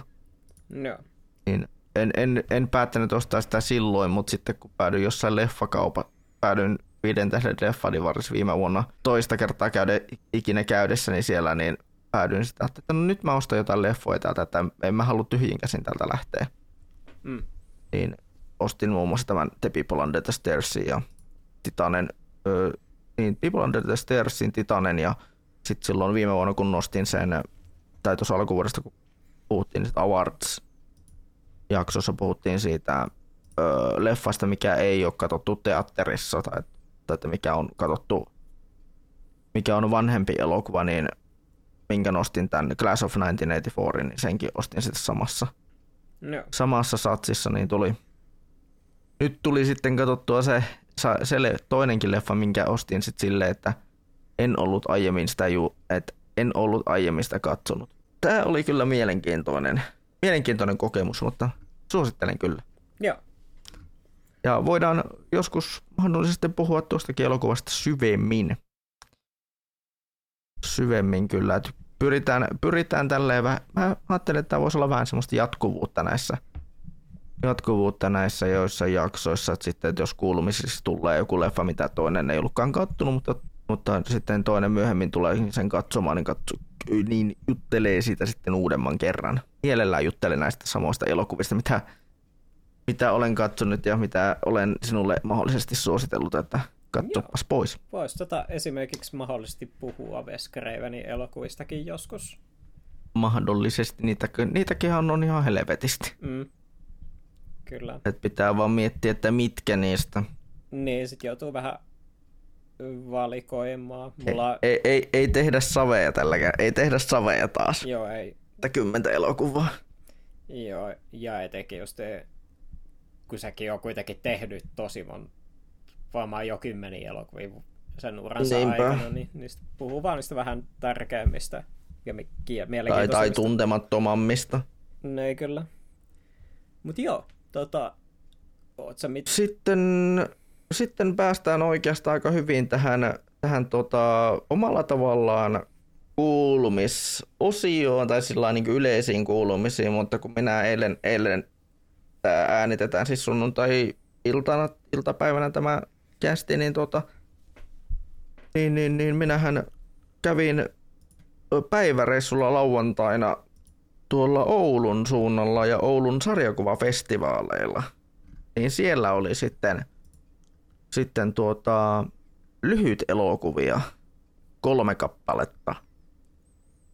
Niin semmoisia sarjakuva-aiheisia lyhyt elokuvia niin katsottavissa. Tämmöisessä ö, pikkuisessa elokuvateatterissa nimeltä Studio, mikä oli ö, tota, kulttuurikeskus Valveen, tai kulttu, oliko se kulttuuritalo vai kulttuurikeskus Valve, sen paikan nimi, mutta sen tämmöinen pikkuinen, pikkuinen varmaan maks viidenkymmenen ihmisen elokuvateatteri. Joo. Vai olisiko... Mm, joo, kyllä se taitaa olla viidenkymmenen ihmisen elokuvateatterissa. Se pikkuinen sali, missä me, missä me oltiin kaverin ja monen muun kanssa katsomassa näitä lyhyitä elokuvia, mitä siellä oli. Siellä nimittäin oli tämä suomalaisten Batman-fanien tuotos nimeltään Crime Alley. Ja se oli, mun on myönnettävä, mä en oikein oikein pystynyt tota, keskittyä sitä elokuvaa kattoessa, koska se oli niin vitun unettava elokuva, mm. koska se oli niin pimeä, se oli niin pimeässä kuvattu, että mä, mä taisin kuulla sen puolen tunnin aikana, mitä se leffa kesti, niin varmaan kahdesti niin, niin, niin vetäytyi semmoisen mikrounitilaa, että tota, mä käytin silmiä kiinni sen elokuvan aikana. Et se kertoo, että mä olin, mä olin nukahtaa siihen tuota, penkkiin, missä mä istuin. Mikä on aika huolestuttavaa tämmöiselle action-elokuvalle, muuten toimintapainotteiselle elokuvalle. Mutta kyllä mä katon varmaan sen Crime Alleyn uudestaan, jos siihen on mahdollisuus. No. Kumminkin kyseessä on Batman-elokuva. Ja huomattavasti erilainen, ja huomattavasti erilainen visio Batmaniin, mitä se tuota, on ollut, ollut näissä Hollywood-filmatisoinneissa. Sitten tota, ö, yhtenä siellä ohjelma, tai tässä niin Oulun sarjakuvafestivaaleilla oli myös tietenkin näitä sarjakuvajulkkareita. Eli tämmöisiä, että julkist, julkaistiin ja julkistettiin sarjakuvia, mitä on tullut, niin tämmöisten sarjakuvataiteilijoiden kuin ä, Avi Heikkinen ja Aapo Kukko.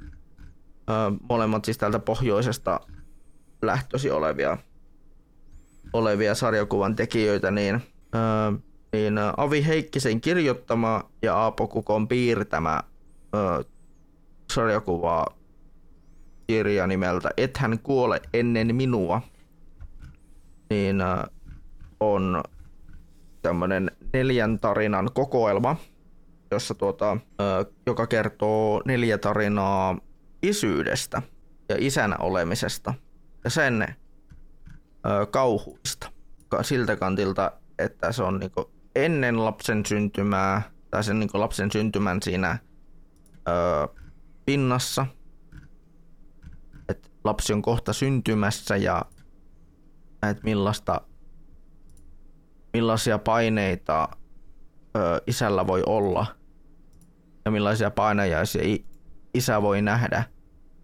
siinä tuota siinä syntymän lähestyessä. Ja sitten nähtiin tarina, missä tuota missä niin on tavallaan kaksi tavallaan kaksi unta yhdessä, mutta ne unet on molemmilla puolin molemmilla puolin sellaisia, että sitä voisi sanoa sitä voisi sanoa niin kuin tämmöiseksi tosi niin äh, samaan aikaan negatiiviseksi ja positiiviseksi. Tai ehkä enemmän negatiiviseksi, koska se oli, sekin oli tietyssä mielessä semmoista kauhua se, se tuota, varsinkin sen isän näkökulmasta, koska sekin, sekin niin kuin löytyy, sekin tuota, toinen niistä, tai molemmat näistä niin, lyhytelokuvista löytyy, löytyy tästä kirjasta, mutta hieman, hieman muunneltuna tosin. No. Niin, niin, niin. Tämän, tämän sarjakuvakirjan kaksi niistä neljästä tarinasta oli filmatisoitu vähän. Filmatisoituina niin näiden, tota, ja näiden teosten nimet oli siis Odotusaika ja Uni. Eli jos mieli suomalaista lyhytelokuvaa katsoa, niin voin, voin vaikka tämän tuota podcastin linkkeihin laittaa, laittaa tuota, öö, linkit näihin, näihin elokuviin. Toinen löytyy Yle Areenasta ja toinen löytyy sitten tuota jostain elokuvafestivaalin nettisivuilta katsottavissa, että, että jos, koska ne on molemmat semmoisia viidentoista minuutin pätkiä. viidentoista minuutin pätkiä voin sanoa, että se Uni-elokuva oli huomattavasti, huomattavasti raffimpi kokemus kuin se Odotusaika.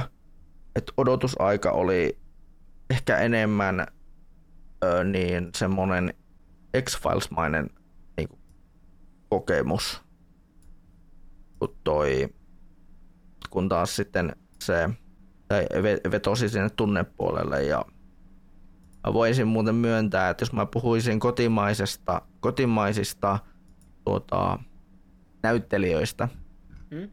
niin, niin kotimaisista miesnäyttelijöistä kyllä oma suosikki taisi tulla. Taisin löytää sen, sen tuota... tai sen tuota mieshenkilö, jonka kotimaisista töistä minä nautin todella paljon. Nimittäin Tommi Korpela. Mm. Muutenkin olen Korpelan näistä näitä tuota roolisuorituksia, kun olen seurannut, niin ne on kyllä ollut todella, todella niin tuota vaikuttavia. Vaikuttavia jo siinä, että ne on ollut esimerkiksi komediasuorituksensa Studio Julmahuvin, tuota, Studio Julmahuvissa ja tuossa... Mm, Ihmebantussa ja M S Romantikissa, niin aivan loistava, aivan loistavia. Ja eihän ja miettiä vaikka siltä kanti, vaikka miettiä sille, että eihän sillä ole tavallaan ollut mit, mikään kovin pitkä, se ei ole ollut kovin pitkään sillä isosti tunnettu näyttelijä tuo Korpela. Et sehän on noussut kuuluisuuteen vasta kaksituhattakuusi. kaksituhattaseitsemän. Hmm. Että hänhän on hänhän on tuota, nousi tästä, tästä, tästä kotimaisesta elokuvasta nimeltä Miehen työ. Mm. Nousi, nousi tuota, kuuluisuutta ja sehän on, sitä en ole itse kattonut, mutta pitäisi pitäis varmaan jossain kohtaa sekin katsella. Joo, mäkään en ole sitä kattonut. Ei mulla oikeastaan niin leffojen puolesta taida olla mitään muuta, muuta käsiteltävää. Et jos mä voin sullekin vaikka nuo, nuo tota, näiden elokuvien striimauslinkit, mistä mä löydän, niin laittaa. Eli näiden tämän Unen ja sen odotusajan ajan, tota, striimauslinkit jostakin. Mä yritän kaivaa ne. Mä taidan löytää ne Avi Heikkisen Mastodonin kautta. Joo. Nämä, nämä tota, linkit niin voin, voin laittaa ja sitten tota, ja ehkä mahdollisesti mä mietin tässä ihan, ihan tota, niin näin niinku, jos mahdollisuus on, niin mähän voisin yrittää vaikka kysellä vaikka Avia mahdollisesti joskus vieraaksikin meidän kästiin, että saadaan vähän, vähän tuota, vaikka keskustella juuri tuota näistä, vaikka esimerkiksi säkin vaikka sit sattuisit löytämään jostakin niin tuon, tuon, tuon tämän kyseisen sarjakuva-albumin, mikä nyt julkaistiin Oulun sarjakuvafestivaaleilla, eli tämä Et hän kuole ennen minua. No. Niin, niin, niin. Sto, tämän neljän storin sarjakuvan, niin siinähän olisi vaikka yksi aihe. Vois mahdollisesti olla sitten castille ja ylipäätään semmoinen, niin kuin, missä voisi puhua vaikka sarjakuvista yleisesti. Hmm. Niitäkin meillä on tullut varmasti kulutettua. Mä itse asiassa tällaisia niin kuin länsimaisia sarjakuvia mä oon kuluttanut tosi vähän viime vuosina. No siis ylipäätään niin kuin sarjakuvia puhutaan, että voisi olla mangaakinhan. Kulutettavan mangaakinhan on sarjakuvaa. Joo, mutta se voisi olla sitten sellainen, että mä voisin... Mulla on parikin teosta, mitä mun pitää siihen mennessä varmaan koittaa saada luettua alle. Niin. Mutta joo, voisi se olla joku mahdollinen tuleva aihe kyllä. Kyllä, ja tota... tietenkin sitten kun tuosta Oulun sarjakuvafestivaalista puhutaan, niin... niin tota... tulihan minulla siellä sitten ohjelmia muutakin katsottua, että kävin... Kävin kuuntelemassa juurikin tämän, tähän, tähän tuota sarjakuvaan liittyen sen ihan ohjelmankin, mikä oli tehty tätä varten. Eli, eli se haastatteluosuus, niin se oli kyllä todella mielenkiintoinen, kun siinä kuuli vähän niistä, että siinä on neljä tarinaa ja että niissä on ollut just jotain, että siinä on ollut vähän öö, joko... että miten se on sitten toteutunut, että siinä kuinka pitkä prosessi se on ollut ja silleen se semmoinen puolen tunnin, puolen tunnin haastattelupyrähdys. Tunteellinen tarina, tai tunteellisia tarinoita nuo. Ja parasta oli se, että kun mähän kävin tietenkin signeerauttamassa tuon oman, oman niin, äh, kirjan täällä tota... niin Avi Heikkisen ja Aapo Kukon nimikirjoitukset kävin siihen hakemassa, niin ne pisti siihen, pisti siihen tuota, ö, allekirjoituksen siihen vielä, että lohduttomia lukuhetkiä. No niin. et, kyllä, et kyllä on tiedossa kyllä todellakin, todellakin kyllä lohduttomia lukuhetkiä tuon, tuon parissa. Kyllä minä Kyllä minä sitä, odot, sitä odotankin, että miltä, miten ne muut tarinat sitten osuu, että kun odotusaika ja uni osuu noin vahvasti, niin sitten miten ne kaksi muuta siellä odottaa, mitä ne kaksi muuta odottaa sitten ja osuu, kuinka vahvasti ne osuu sitten. Ja sitten tietenkin tuli muutakin sarjakuvaa ostettua, että esimerkiksi siellä oli öö, sellainen kunnon kun, kunniaa vieraana, siellä oli, oli tuota tämä... Olet varmaan kuullut tämmöisestä, öö, muun muassa sanoo, oliko se nyt Aamulehdessä on ollut tämmöistä sarjakuvaa niin julkaistu kuin Beelzebubs. Joo. Oletko mahdollisesti kuullut siitä? No Beelzebubsin mä tiedän kyllä. Että se, sehän on se tota, vähän niin kuin black metal-aiheinen sarja, sarjakuva.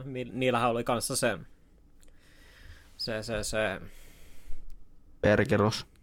Joo, niillä oli se tota, kans se tota, konseptialbumikin kanssa, mm. minkä ne oli tehnyt.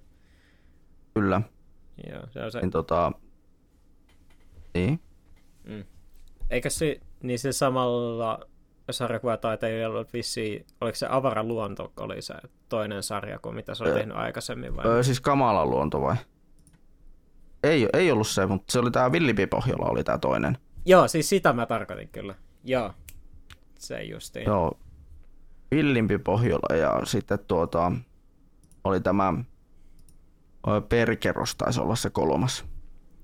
No. Kolmas mikä oli. Mutta siis tämä tota, Beelzebubsin tekijä eli J P. Ahonen oli, oli tuota, tuolla niin, ä, Oulun sarjakuvafestivaaleilla niin semmosena yhtenä kahdesta niin semmosesta erityisvierasta. Joo. Semmo- kunniavierasta tai miksikä sitä nyt kutsutaan. Mm. Niin voin sanoa, kun kuulin sen, to, sen haastattelun hänestä ja siitä just tästä niin kuin suunnittelusta tämän, tämän tota, Beelzebubsin kanssa, niin se vakuutti sen verran, että mun piti ostaa ne molemmat, molemmat tuota, Beelzebubs-kirjat, mitkä siitä on nyt tullut. Joita on kaksi kappaletta ja tää, tää tota, toka, toka julkaistiin nytten Oulun sarjakuvafestivaaleille. Mm. Sellaisia tuli, tuli tuolta Oulun sarjakuvafestivaaleilta ostettua. Ylipäätään se itse tapahtuma, se oli kumminkin ilmaistapahtuma ja semmonen täällä vähän pohjoisemmassa, pohjoisemmassa niin tota, mun mielestä se oli tosi mukavaa, että oli on tommonen, on tommosia myös länsimaalaisillekin sarjakuvalle perustettuja tapahtumia, missä voi mahdollisesti niitä kotimaisiakin sarjakuvia löytää, koska, koska kotimainen sarjakuva on semmonen, semmonen alu, ala ja alue, mihin ei ole itsellä tullut tutustuttua kovin paljon. Joo, niin itselläkin on aika... Todella, todella tuota niin... uudet tekijät, uudet nimet on mulle itsellä enemmän kuin tervetulleita. Mm. Joo, en ole itsekään hirveästi tutustunut kotimaiseen sarjakuvaan, niin pitäisi kyllä ehdottomasti vähän vilkaista enemmän. Kyllä. Oletko sä viime aikoina mitään sarjoja en päätynyt katsomaan? Öö, mä katoin... Kaksi ekaa jaksoa What We Do in the Shadows, ja, ja se on tota, varsin hulvaton mokumentaarisarja. mokumentaarisarja. Mitään muuta mä en oikeastaan ehtinyt katsomaan. Mä... Sitäkin mun piti tota, katsoa enemmänkin, mutta on vähän jäänyt. Sitten sen lisäksi tota, mulle selvisi tuossa...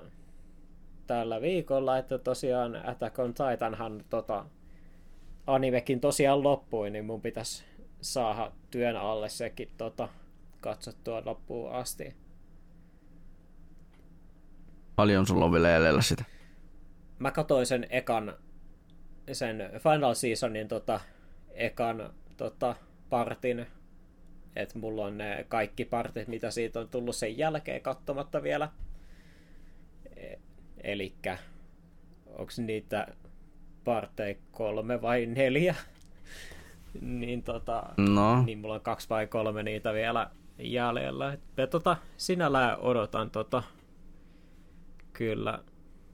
Vähän mä oon kyllä siitä spoilaantunut, mutta kaikkihan tietysti käy paljon paremmin järkeä kontekstissa, niin vähän tota mie- mielenkiinnolla odotan sitten, millainen se sitten loppuratkaisu tulee, koska se on kuitenkin tota, Attack on Titankin on kuitenkin sellainen sarja ollut, että mä tykkäsin tosi paljon siitä ekasta kaudesta, Sitten toka kausi oli vähän meh.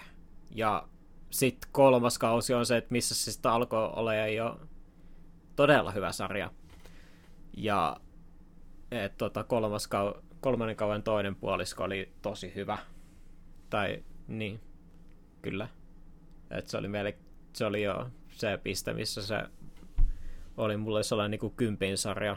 Ja sit mä tämän viimeisen kauden tosta ekasta partista tykkäsin kanssa tosi paljon.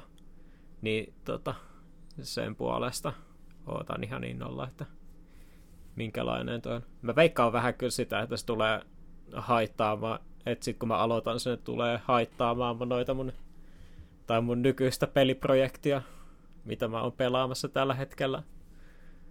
Niin tota... Ai ai. Kuten itse asiassa kävi oikeastaan. Ja sillä, että kun mä tällä hetkellä pelaan just esimerkiksi New, äh, Fallout New Vegasia läpi, niin tota, on sitten taas sillä, että haluan pelaa sitä, mutta sitten tota, on sitten käynyt vähän niin kuin sillä, että yksi ju- Fredrik Knudsen-niminen YouTuberi niin tota, julkaisi sen kaksi vuotta. Niin jo, kuuden tunnin Down the Rabbit Hole.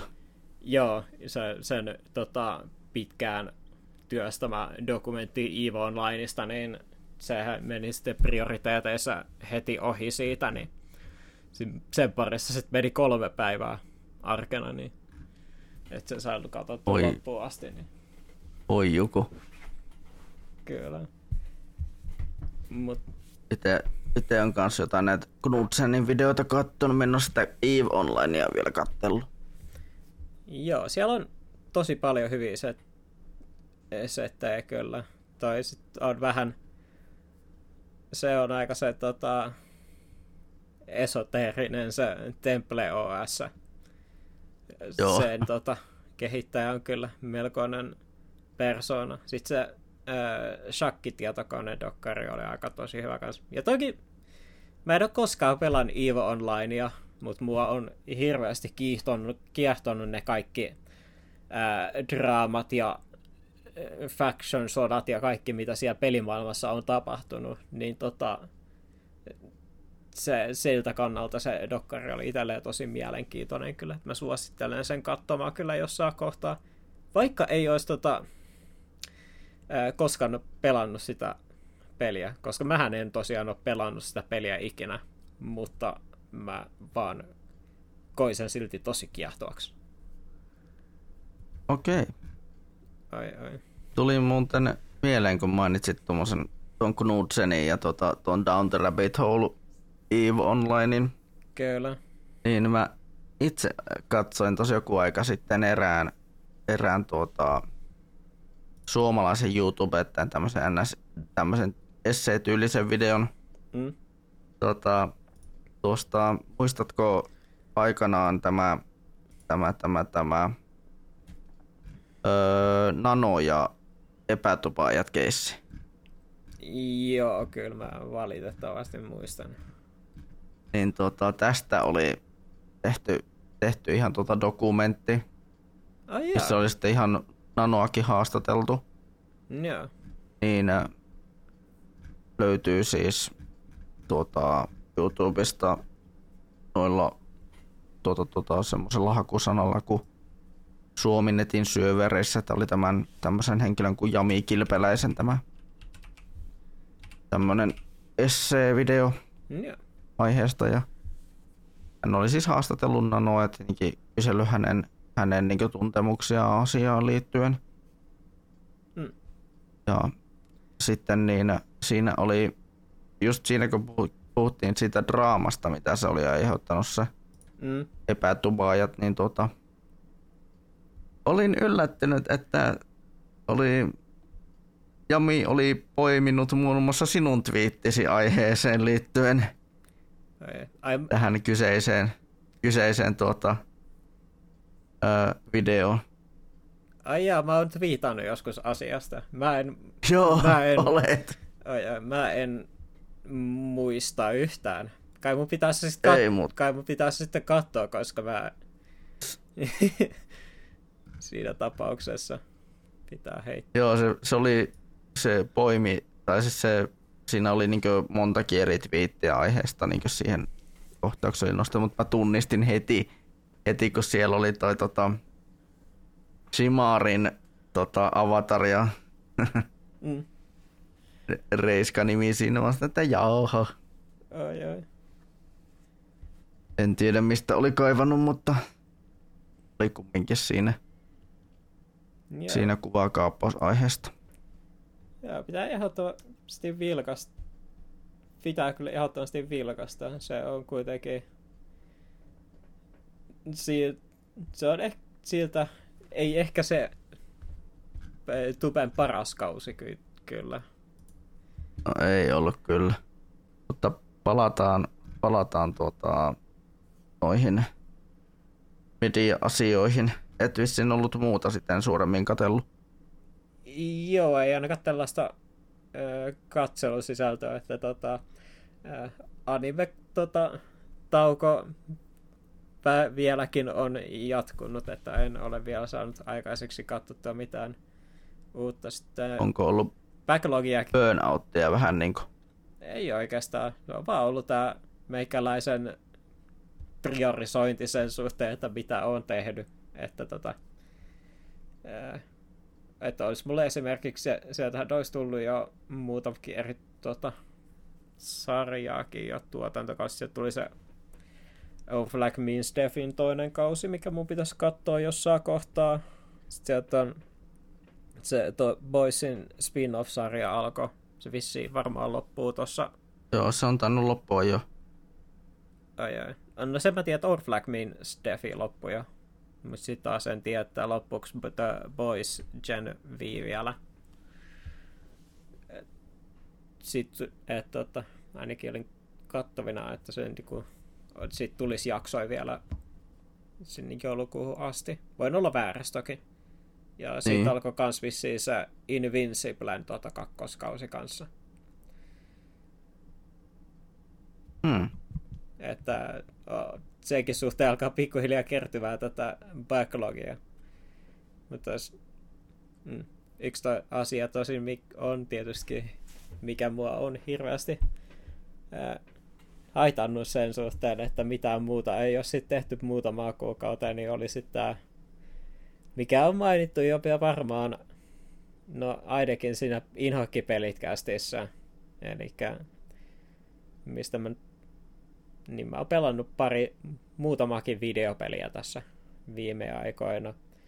Ja, ja sitten se iso projekti tietysti oli tota elokuusta lokakuun loppuun asti, niin toi Baldur's Gate kolme. Mm. Ja voisin tietysti sanoa, että sen jälkeen kun mä olin siihen joku in-game-ajassa yhdeksänkymmentäviisi tuntia, laittanut, kun mä sen pelasin läpi, niin äh, kyllä se ehdottomasti on mun vuoden peli. Ja kyllä se on yksi parhaita pelejä, mitä on ikinä pelannut. Ei siitä oikeasti voi sanoa mitään muuta. Että... On ollut myös sellainen jännä peli, että mistä kanssa, tota, kun mä oon pelannut sitä julkaisusta asti, niin mä oon päässyt vielä puhumaan aika tosi monen ihmisen kanssa siitä aiheesta, että tota...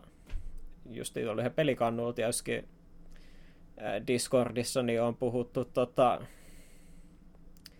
hirveästi, mitä valintoja porukka on tehnyt. Ja sit mä oon puhunut tota, jopa töissä mun työkaverin kanssa siitä melkein Oho. viikoittain joka perjantai, että melke, mulla on me, vähän toi työpäivä aina tota, venyn puoli tuntia sen takia, kun ollaan puhuttu kaveri... tota, työkaverin kanssa siitä, että minkälaisia valintoja on tullut tehtyä ja että miten on tietyt taistot mennyt ja tolleen. Että... Ja sitten tota, jopa toi mun siskokin, tota, joka ei yleisesti ottaen hirveästi pelaa videopelejä, niin sekin aloitti sen tota, nykyisen äijäkaverin kanssa niin, tota, Baldur's Gate kolme, ja pitäähän sitten tietysti, kun siihenkin törmää jossain kohtaa, niin taas sitten tota, puhua sitten, että mitä ne on siinä tehnyt ja pääsee kertoa sitten omista seikkailuistakin kanssa. Ja... Vai joku. Ai, ai. Ai, ai. Toi, toi kuulostaa vähän niinkin niitä, niitä lukuisilta kala, kalatarinoilta ihmisillä. Että... Mm, no se on justiinsa, että kun se on tollainen iso är pee gee-peli, missä siinä on niin moni tota, erilaisia tyyliä pelata sitä peliä. Ja sit kun tota, niitä valintoja, mitä voit tehdä, niin on niin paljon monenlaisia ja niillä on niin paljon niin, semmosia niin kuin tota... on sitten sellaisia seuraamuksia, mitkä kestää, niin kun, tota, tulee vasta sitten niin kun selville vasta sit joskus myöhemmin siinä pelissä, niin se on tosi siististi tehty sen suhteen. Ja sitten tietysti justiin kanssa, justiin esimerkiksi kaikki pe- tota, noin noin noin companion hahmot on tosi hyvin kirjoitettu kanssa, mistä on tykännyt tosi paljon. Ja sitten se tota, juoni itsessäänkin on ihan mielenkiintoinen sinne loppuun asti. Ja sitten tota, senkin suhteen pääsee tekemään tosi paljon ihan mielenkiintoisia valintoja. Ja, ja mä itse asiassa varmaan veik, mä sanoin jo kaverilla, että mä tota, katselen joskus vuoden päästä, että voidaan pelaa sitten vielä tota, se peli kerran läpi ihan vaan sen takia, koska mä haluan pelaa. Siellä on siinä pelissä on sellainen, kun tota, sä voit valita ö, yhden, tai tota, sen pelaajahmon tota, niin kuin, tota, taustatarinaksi tämmöisen, tämmöisen hahmon kuin Dark Urge. Ja Dark Urge on vähän niin kuin, se on sellainen niin kuin ha- hahmo, joka tota, se, mikä on niin kuin, tota, tällainen niin kuin, palvoo tällaista jumalaa kuin Baal. Ja Baal on tällaisten niin kuin, äh, niin kuin tota, no pääasiassa niin kuin murhaajien palvoma jumala. Ja se tota, Dark Urge on sellainen hahmo, mistä, tai tällainen taustatarina, että sit se hahmolla on tällaisia niin kuin tota, hirveän niin kuin, se on niin kuin sellainen jumalaton verenhimo, että se enää, tota, mitä on siitäkin vähäsen katsellut jo etukäteen, niin se, tota, niin se tota, kertojakin tota, kertoo sulle hyvin eri tavalla ihan sen tota, verrattuna, mitä se normaalisti puhuisi, että sillä, että hahmolla vaan on sellaisia jatkuvia intrusiivisia ajatuksia, että se tota, että se vaan haluaa murhata porukkaa. Se on sellainen niin kuin täydellinen tota, taustatarina sille, että jos haluat pelaa sen niin kuin, tota, pahis playthrough, missä se tota, ää, hal, tota, vaan tap, teet sen niin kuin pahat valinnat ja tapat hirveästi väkeä. Ja sehän oikeastaan, mikä on kans kiva kans on sit justiin, että siinä pelissä on kans aina yksi companion, jota Ää, jota sä et voi saada niin kuin tot, tota, hyvällä playthroughlla, että se joudut tekemään ekassa actissa sen objektiivisesti tai niin kuin sen niin kuin pahiksen valinnan. Tietysti siinä on se payoff tai tota, seuraamus sitten taas, että se, siellä on sitten kolme hahmoa, mitkä, mitä sä et voi sit saada ollenkaan sun puolelle. Tietysti mä, tota, mä tota, rekrytoin sinne partyyn tota, silloin ekalla playthroughlla ja sitten kävin niiden tota, tarinat siellä loppuun asti, niin ne on sitten, mutta ihan miele... Mutta sitten taas on pyrkinyt ihan olemaan ole spoilervapaa siitä, että minkälainen se yhden companionin se taustatarina on. Ihan vaan, että voin sitten tota, yllättyä sitten siitä. Se on niin kuin... Sä, kyllä mä sanoisin, että se on niinku ihan jokapain pennin arvoinen peli kuusikymmentä hintalapullakin, kun monet pitää sitä mahdollisesti parhaana är pee gee-pelinä, mitä on tehty ikinä. Ja mä va- voin uskoa sen kyllä, vaikka mä nyt hirveästi en ole är pee gee-pelejä pelannut. Ja kyllä mä pidän sitä ainakin yhtenä pari parhaana pelejä, mitä mä oon pelannut koskaan. Niin. Et kyllä mä tota, sanoisin, että kyllä mä suosittelen, että säkin sen aloitat jossain kohtaa. Joo, kyllä mä, kyllä mä uskon, että mä varmaan sen aloitan tässä lähiaikoina, että on, kunhan tuota, saa itselle taas tuommoisen kunnon peli-innon, niin, mm. joka on ollut tässä nyt vähän ollut vähän kateissa, mutta sitä on pystynyt sitten kumminkin, kumminkin jotain yrittänyt video pelata. Se on ollut vaan siinä, että kun, jos, kun on semmoinen niin striimislumppi, niin sitä ei tavallaan pysty videopelejäkään pelaamaan. Mm. Niin, kyllä. Niin, niin, niin. Minä olen semmoinen ihminen, että minä muuten live-striimi, live-striimejä teen, niin tulee niitä sitten videopelejäkin siinä samalla pelattua. Siinä olisi niin samalla syy pelata niitä videopelejä. Niin, kyllä. Mutta kyllähän sitä sitten, eiköhän sitä tässä lähiaikoina taas, kun alkaa, olla, alkaa löytyä taas sitä intoa. Kyllä. Intoa. Ja itse asiassa, kun pääsen vähän ennen tuota, kannattaa myös vähän yleisikin kuulumisia kertoa, niin vähän tuossa taannoin aloitin taas radio-ohjelmien jonno. Niin, aivan. Juontamisen, ja siellähän tuota, itse asiassa kun tuota meillä tämä meidän uusi radiostudio, mm.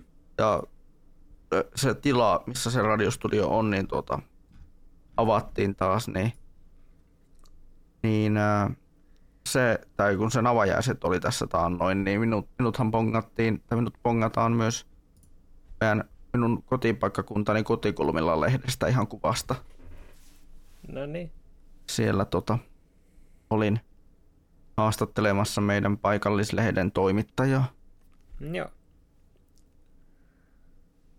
Että sellaista kivaa. Mm. No niin. Ja jos videopelejä, mitä minä olen nyt pelannut tässä viimeisen tällä niin lyhyen ajan sisään, niin, niin, niin, niin ä, mainittamisen arvoinen taitaa, tai eniten mainitsemisen arvoinen taitaa olla tuo tuossa tässä tota, nyt lokakuussa, niin oli toi tämmönen meemipeli kuin The Coffin of Andy and Lele.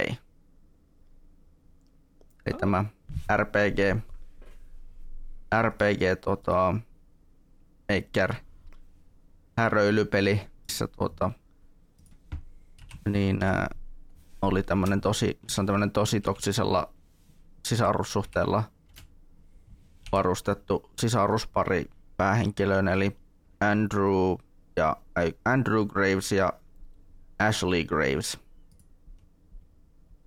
Ja heidän sitten tuota hyvin tämmöstä niin ä, synkkää matkaa siinä seurata, ja sitähän se on vieläkin kesken se kyseinen peli niin kuin tuota niin devauksen osalta, kun se on tuota semmoinen episodipohjainen episodipohjainen tuota R P G Maker peli, että siitä on nyt julkaistu kaksi osaa, kaksi episodia. Joo. Ja kolmas on niinkö, ni, nyt niinkö tota, tulossa piakkoin. Mm. Niin ä, sitä on tässä sitten odoteltu, että se kolmas osa, että se kolmas episodi tulisi ja pääsisi sen pelaamaan. Joo. Ihan mielenkiintoinen tapaus tuo, koska tota, en olisi uskonut koskaan näkeväni tota, R P G-makeria, missä niin palvotaan saatanaa, ja, niin, ja päähenkilöt on hyvin tuota, tällaisia tosi ö, paskoissa olo, oloissa asuvia, asuvia noin parikymppisiä niin, ä, nuoria aikuisia, jotka asuu tämmöisessä karanteeniasun asuinkompleksissa, missä mahdollisesti ei voi, missä tota, saa vähän tietyillä, missä saa vähän kyseenalaisilla palveluilla sopii ruokapalveluita ja tämmöisiä vastaavia. Mm.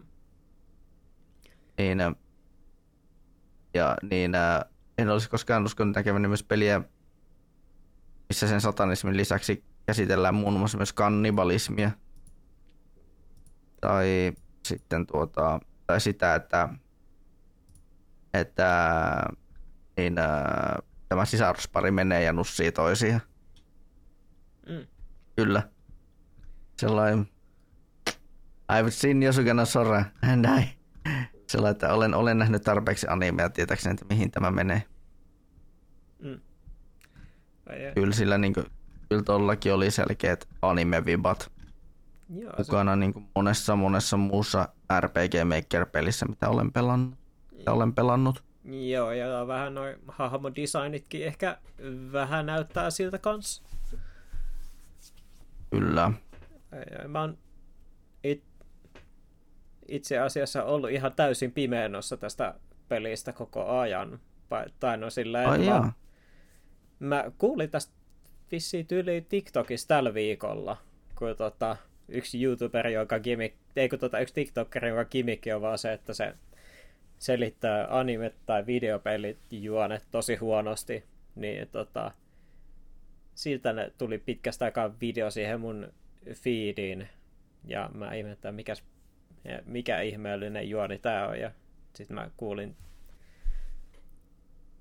tästä pelistä ekan ekan kerran, tai mä tota, oikeastaan kun sä mainitsin nimen, niin mä tota, piti tarkistaa mm. Steamista. Tää vaikuttaa ihan, miele- tota, ihan mielenkiintoisen, pitää heittää tonne Steamin wishlistille kyllä. Joo. Et jos se vaikka ja... nappaisi jossain kohtaa.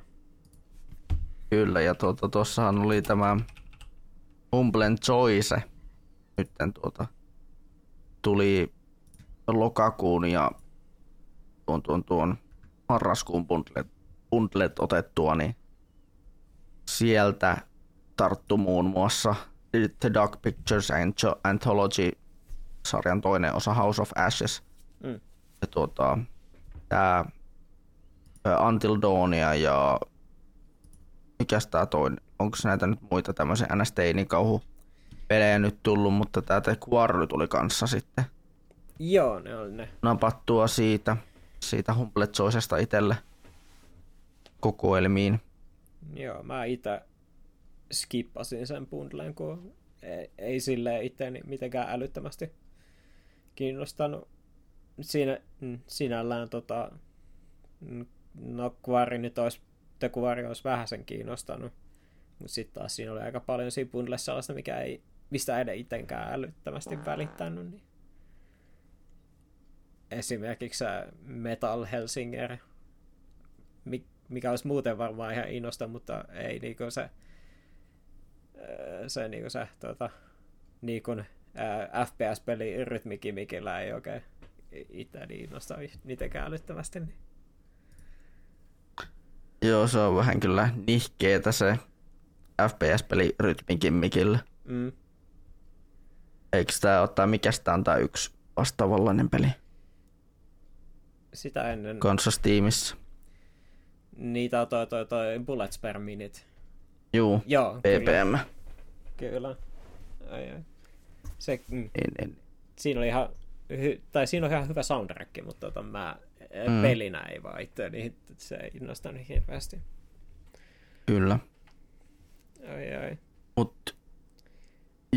Joo, no pelipuolelta myös sitten Ghosts and Goblins Resurrection on hyvä mainita, koska sitä olen nyt vähän pelannut ja vaikuttaa oikein hauskalta, hauskalta tasoloikalta ja hienolta, hienolta lisäykseltä tähän tunnettuun pelisarjaan. Joo. Hauska, hauskasti sitä vanhaa, va, vaikka, van, vaikka siinä vanhaa hevosta vähän lyödään, lyödäänkin pesäpallon mailla ne lainausmerkeissä, niin tota... On se ollut ihan kiva. Joo. Et oo miettinyt tota, ää, Super Mario Wonderin pelaamista?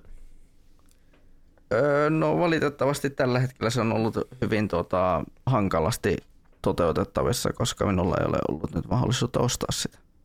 Niin joo. Mä, mel- mä oon melkein pelaan sen loppuun asti. Meillä on...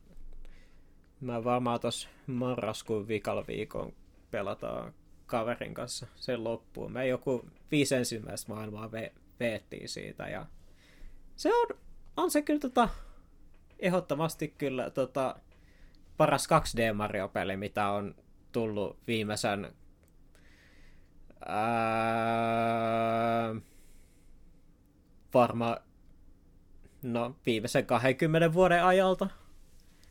Oho. Et tota, mä tykkäsin, niin kun se presentaatio siinä pelissä on vaan niin törkeän siisti, ja sit justiin tää ää, gimmick, tai justiin tää, kun sä nappaat sen tota kukka-upgradeen ja sit se kenttä muuttuu ihan täysin, niin se on tosi upea, ja tietysti on soinut päässä se, oot varmaan kuullut sen Piranha Plant-biisin tota, siitä yhdestä kentästä. En ole itse asiassa. Ai jaa. Käytetään hyvin pimennossa tästä koko Super Mario Wonderista. Mä oon vaan kuullut, että se on ihan vitu helppo. Ai ai. Mä tiedän, mä oon ihan surkea näissä kaksi D-tasoloikapeleissä, niin mä, tota, mulla se on ollut ihan sopiva haaste tähän mennessä. Sitten, tota...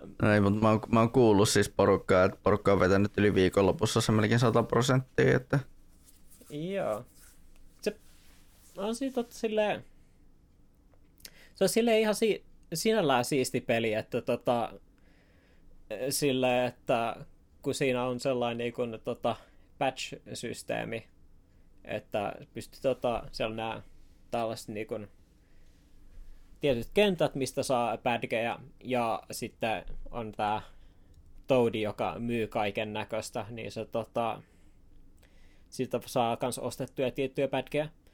Niin tota, ne pädget sitten taas tuo siihen niinku tasoloikaa sen, että sulla on niin moni tota, tai sä saat siitä niinku, ta, tai sulla on niinku moni tota, tapoja pärjätä siinä pelissä, että siellä on justiin grappling hookia, tai sitten, että esimerkiksi sitä, että eka se wall jumpi, minkä sä hyppäät, niin tota, se hypp- heittää kun sun siinä samassa sillassa, tai siis samassa seinässä, niin vähän korkeammalle. Ja kaikki muita tällaisia, että se, tota, mikä ikinä sopii sun pelityyliin parhaiten, niin siihen löytyy jonkunnäköinen pätke, mikä omasta mielestäni on ihan tosi siisti ominaisuus. Tietty, tietty tota, kyllä se varmaan toi, toi öö, vaikeudesta sanoo sen verran, että ei siinä kyllä hirveän helposti enää game overeita voi saada, koska sä, kun siinä on tota, ne purppurat kolikot myös valuuttana, niin tota, niitä kertyy sen verran paljon kentistä, että tota, sä pystyt ostamaan itsellesi yhdeksänkymmentäyhdeksän elämää aika helposti. Mm. Niin, si, niin sinällään esimerkiksi tota, elämäsysteemi ei ole läheskään niin... Sekin olisi periaatteessa voinut melkein eliminoida kokonaan. Silleen vaan, että yeah. Jos sä kuolet, niin tota, sä vaan aloitat checkpointista uudestaan, koska siinä pelissä on tota, kuitenkin eliminoitu jo toi, toi aikaraja kokonaan pois. Et kenties ei ole aikarajaa enää ollenkaan. Et, tota... no, on, onpa, onpa kyllä kasualisoitu. Ne, kyllä. Ei se mua, si... mua se ei tosin ole haitannut yhtään, koska se helpottaa esimerkiksi taas esimerkiksi niiden... Tota...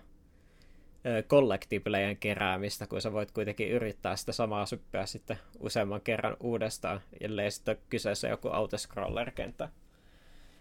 Aa. Niin tota, kun mulla, muistaakseni kun pelasin three D Worldia sulla viime vuoden puolella, niin mulla tuli väli sillä, että kun mä keräilin niitä ja etin niitä collectibleja siellä kentässä, niin mulla sitten tuli se aikaraja välillä vastaan siellä. Sekin on tosin varmaan yksi helpoimpia Mario-pelejä kanssa, mitä on tehty. Mut sit tota, mä o, tota, sanoisin kuitenkin, että siinä pelissä on kuitenkin haastetta myös. Et tota, testattiin jo yhtä niistä, kun siinä pelissä on kans, kuten kaikissa muissakin Mario-peleissä, niin sieltä löytyy se extra maailma kanssa, mutta testattiin yhtään niistä kentistä, ja kyllä se omalle taitotasolle oli ainakin ihan saatanan vaikea, että en mä päässyt sitä läpi vieläkään. Että tota, mm. et, tota, et silleen, että on se lähestyt, mä sanoisin, että se on varmaan niinku helposti, tai niinku, helpoiten lähestyttävimpiä Mario-pelejä Mutta tota, en mä sanoisi, että se niin kuin, tota, olisi ilman haastetta kuitenkaan. Että se haaste vaan on siellä, sit siellä pelin ekstrasisällössä. Joku tietysti varmaan voi sanoa, että ehkä sitä ekstrasisältöä ei ole tarpeeksi. En tiedä, koska en ole vielä päässyt sinne pelin loppuun asti. Mutta niin. Mut sitten toisaalta mä nyt en hirveästi siitä välitä, kun mä varmaan koitan niitä ekstrakenttiä jonkun verran ja en varmaan pääse niitä läpi ja sitten mä päätän, että mä oon pelannut tätä peliä tarpeeksi, kun kreditsitkin on mennyt jo. Niin tota... Niin sit tota... Mut kyllä mä... Mulla on ollut tosi hauskaa sen pelin kanssa ja... Et... Jos mä en mitenkään ihan älyttömän tota, iso kaksi D-marioiden äh, fani ole vieläkään, mutta tota, tosiaan kun niitä voi kaikki kaksi D-mariot tota, D S-ltä tai no Wiiltä eteenpäin, niin on tota, kuitenkin mitä voi pelaa co-opina kaverin kanssa, niin ne on se ehdottoman ha- hauskaa silleen pelata. Joo, varmasti. Kyllä. Ai ai. Mä tota... O- onks noista muista, mitä sulla on tuossa listalla, niin mitä on esimerkiksi Squirrel Staplerista sanottavaa? Joo, on. Squirrel, sta- Squirrel Stapler on tota... ton ton... ton ton ton ton... Dusky Devin tota... yksi näistä kauhupeleistä, mitä se... tai lyhyistä kauhupeleistä, mitä se on tehnyt, ja siitä tuli tosiaan standalone-versio vähän aikaa sitten, ja tota, se on tosi siisti about tunnin kauhupelikokemus. Se peruspremissi on se, että, tota, ää, sun, vai, että sä oot tällainen hemmomie tota, metsämökillä, ja sä asut tota, sun tällaisen, sun tota, vaimosi mätänevän ruumiin kanssa samassa huoneessa ja tota, sitten tämä mies päättääkin sitten silleen, että oi, oi, koska nainen vaan mätänee ja ei ole enää niin kaunis kuin ennen, niin tota, mutta sitten taas tiedätkö mikä on kaunista? No, oravat tuolla luonnossa, joten se pelin tota, ideana on se, että sä metsästät oravia ja sitten kun se ja sit sä nidot niitä siihen sun vaimoos kiinni. Että hän voi olisi vittu. Kaunis taas. Ai ai. Voi ja, voi. Ja myös seidällä lukee, että Jumala tulee viiden päivän päästä. Ai ai. Ja se on niinku tota... Eh, ehdottomasti suosittelen pelaamaan kyllä. Iron Langikin mun pitäisi pelaa joskus. Se on kanssa Dusk Devin näitä kauhupelejä. Ja oikeastaan okay. Sitten mä voin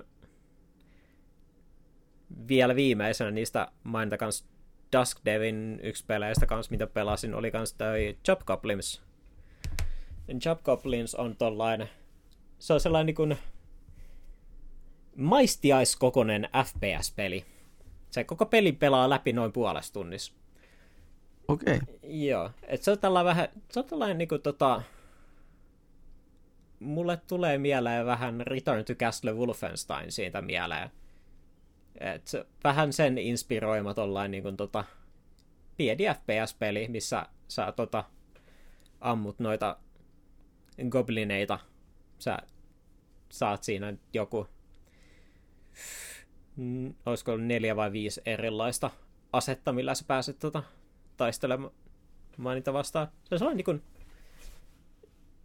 siihen nähdään, että se on tota, sillä, että se on lyhyt peli, ei mitenkään erityisen kallis, ja se on kuitenkin varsin laadukas. Että suosittelen sitä kyllä pelaamaan. Sitten mä tota... Ai ai... Ehkä mä tota, sit kaikki muut tota, jätän sit tästä vaan puhumatta. Mä oon pelannut vi, tota... Yksi, kaksi, kolme...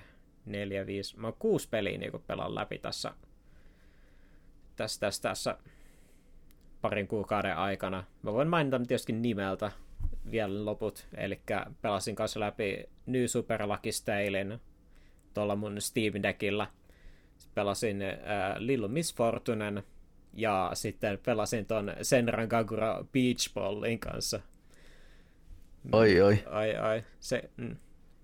Ja tällä hetkellä tosiaan, koska Palveluskin kolmosen jälkeen oli tota, jäi tota, semmoinen fiilis, että mä haluan pelaa jotain R P G-peliä vielä, niin mä tota, mulla oli hirveä kasa ehdokkaita, ja sit lopulta päädyin sitten aloittamaan Fallout New Vegasin kolmatta kertaa elämässäni, jos mä tällä kertaa vaikka saisin sen tota, pelin loppuun asti. Mä oon noin about seitsemän tuntiaksi mä nyt oon saanut pelattua, ja toivon mukaan tässä nyt ensi, tai tota, tänä iltana tai ensi viikolla saisi vähän pelattua sitä lisää eteenpäin. Joo. No. Tietenkin tässä voisi nopeasti käydä tämmöiset ö, omat anime-setit läpi, koska minä en koska videopelit, videopelejä en ole päässyt oikein ehtinyt pelaamaan, mutta minä olen enemmän animeja kuluttanut, niin, niin sieltä tota, mainittamisen arvoiset tässä näin syyskuun, marraskuun välissä niin on ollut, ollut sellaisia ö, tapauksia kuin, kuin tota, yhdeksänkymmentäyksi Days tuli tuossa katsottua tuossa syyskuussa. Sitten niin tässä syyskuun puolesta välistä, no, tai noin puolesta välistä tonne, öö, tänne tota, mm, marraskuun alkuun melkein, niin meillä oli tuo animekerhon tämmöisenä katsottavana sunnuntaisarjana tällainen klassikko tuolta kaksituhattaluvun alkupuolelta kuin, tai kaksituhattaluvun puolen välin paikkelta kuin Code Geass, eli tota Lelu of the Rebellion. Hmm. Ensimmäinen kausi. No niin. Ja voi joku. Oli nimittäin helvetin mainio sarja. Joo. Okay. Niin oli kyllä, yhdeksänkymmentäyksi Days oli ihan ok parhaimmillaan. Joo, näin mäkin muistelen, että se olisi ollut ihan ok. Ei mitenkään erityisen muistettava. Mm. Code Geassia mä en ole itse oikeastaan vielä edes tota aloittanut, mutta se on ollut sellaisia sarjoja, mitkä on ollut tosi pitkään, mitä pitäisi kyllä ottaa katsomisen alle, kun se on kuitenkin sellainen klassikkosarja kuitenkin. Joo, kyllä mä, kyllä mä itse suosittelen. Suosittelen, jos Death Noteista esimerkiksi tykkää tai joo, siihen näistä robottihommista, niin mm. varmasti tykkää kyllä Code Geassista, koska voisi vähän väittää, että Code Geassilla on vähän niin kuin taipumusta tuonne Game of Thronesin suuntaan. Joo. Jos näitä niin kuin lähtee vertaamaan. Joo. Se koska siinä on kumminkin aatelismeininkiä ja robotteja ja Death Notein tämmöistä niin kuin sakkity- neljä D-sakkityylistä meininkiä siinä sarjassa. Joo, mä muistelisin, että Death Noteista on aika paljon verrattukin tosiaan aikanaan. Joo, ja se mikä on aika hämmentävää, aika helvetin hämmentävää on se, että sen kakkoskausi on kulma paljon parempi kuin ykköskausi. Joo, siinähän se on se oikeastaan se iso plot twisti siellä lopussa tosiaan. Joo, ja voi joku, se on kyllä, se on kyllä kunnon tota, niin, niin, niin, kermakakku päin naamaa isku kyllä se. Mm. Se loppu, se ensimmäisen kauden, kauden niin ää, plot twist, lopen, lopun plot twisti. No. Tänään sitten, tänään sitten aloitettiin, kun tota, niin, ää, ennen kuin nauhoiteltiin ja ennen kuin niin, aloiteltiin semmoista sarjaa kuin, sellaista sarjaa kuin ää, Akudama Drive. No. Se, se oli muistaakseni Deadman Wonderlandin ja Danganronpan tuota tekijöiltä. No. Semmoinen kaksitoistaosainen originaalisarja. Mm. Mutta sellaisia olen niinkö mainittamisen arvoisia on kattonut ja sitten tietenkin on kattonut noita kausisarjoja, kun niitä tulee, niitä on tullut sitten katsottua tässä viikkojen mittaan, niin sieltä ehkä mainitsemisen arvoiset, tai mainitsemi, eniten mainitsemisen arvoiset on ollut uh, The Hundred Girlfriends Who Really, Really, Really, Really, Really Love You, mikä on periaatteessa haaremsarjojen niin kuin, tota, uusi, uusi kuningas. Mm. Koska vitun, vitun läppäsarja. Ja sitten tuota, The Kingdoms of Ruin, jos, totta, jos haluat vitun reunakasta sarja, siis tosiaankin niin kuin, niin todella tämmöistä edgelord-tason settejä voin sanoa, jos niin verrataan vaikka Hatrediin, niin Hatred on niin periaatteessa päivä lasten tarhassa ai, tuohon se. Kingdoms of Ruiniin verrattuna. Ai, ai. Sitten tota... Sitten kun kumminkin noista, niin ilmeisesti näistä roolipelihommista tykkäät nyt nykyään näistä niin, kuin, öö, niin Dungeons and Dragons -tyylisistä teistä tykkäät, niin toi Frieren Beyond Journey's End voisi olla varmaan semmoinen, mistä sä saattaisit oikeasti tykätä. Joo, se oli itse asiassa näitä sarjoja, mikä trendaa tällä hetkellä ja mitä pitäisi kyllä ehdottomasti vilkaista, kun se tota... Muistelin ainakin, että toi, toi, toi mangahan oli vissi jossa, jossain kohtaa voittanut jotain palkintoja. Niin. Ja se Joo. konsepti tässä vaikutti ihan mielenkiintoiselta. Niin tota, se on mm-hmm. näitä tällaisia sarjoja, kuten justiin Oshinokokin, niin pitää jossain kohtaa vaan ottaa itseään niskasta kiinni ja vähän backlogista katsella. Vois, voisin vaikka jakson tehdä siitä, kun tota... Niin kaksituhattakaksikymmentäluvun suosituimpia sarjoja käydään läpi vähän sellaisella ajatuksella. Joo, mä voisin, voisin tota, katella muutaman sarjan niistä tota, tälleen. Mm. Voidaan niistä keskustella. Kyllä, ja sitten tietenkin pakko, pakko niin hypettää myös tätä Jokotaron anime-debyyttiä, eli, eli tota, tämmöinen sarja kuin Kami Erabi God App. Aa. Ah, niin Jokotarokin on ollut nyt animea tekemässä. Se kiinnostaa sitten kyllä ehdottomasti kanssa. Kami, voin, voin sanoa muuten sen, että on, on muuten ihan vitun paskasarja, Kami Erabi. Mutta, mutta tässä onkin ihan, tässä on se, että se on animoitu niin vitun paskasti. Siis se on, se on C G I, siis se on täys C G I-sarja. Ja tota, ja... Se, se mikä on parasta tässä animessa on se, että se on niin vitun läppä samaan aikaan. Mm. Et, ja, tai, siinä on joku siinä, niin, siinä on jotain niin vitun charmikasta siinä kaikessa. Niin kuin, se, on, se on kaikessa paskuudessaan niin hyvää sarja, että, se, sitä voi, että siitä voi jopa nauttia. Että, että se on niin vitun nerokas se sarja. Kuulostaa ihan mielenkiintoiselta. Mm. Koska, koska se on niinku, periaatteessa on Mirai-nikki, mutta se on vähän, siinä on jotain, jotain omia juttuja kumminkin. Joo. Ja sitten tietenkin pakko, koska minä tiedän, että sinä tykkäät myös Bakkonosta, niin kuin minäkin, niin tota, Deathmore Deathplay. Hmm. Se on nimittäin Bakkonon teki, Bakkonon tekijöiden sarja. Ah. Ja siitä on nyt tullut, siitä on nyt tää toinen puolikas meneillään, nyt, tää, nyt tämän syys, syyskaudella. Siitä on tullut nyt, nyt tuota, seitsemäntoista jaksoa yhteensä. Joo. Ja sitten tietenkin, ja tietenkin harvinaista on tuo Frierenin kohdalla muuten se, että siitä on tullut jo yhdeksän jaksoa. Kun se ensimmäinen, ensimmäinen jakso oli semmoinen kahden tunnin spesiaali, mikä oli jaettu neljään jaksoon tuolla striimauspalveluissa. Niin joo. Tietysti se on ollut ihan kieltämättä ihan jännä trendi tämä, että on...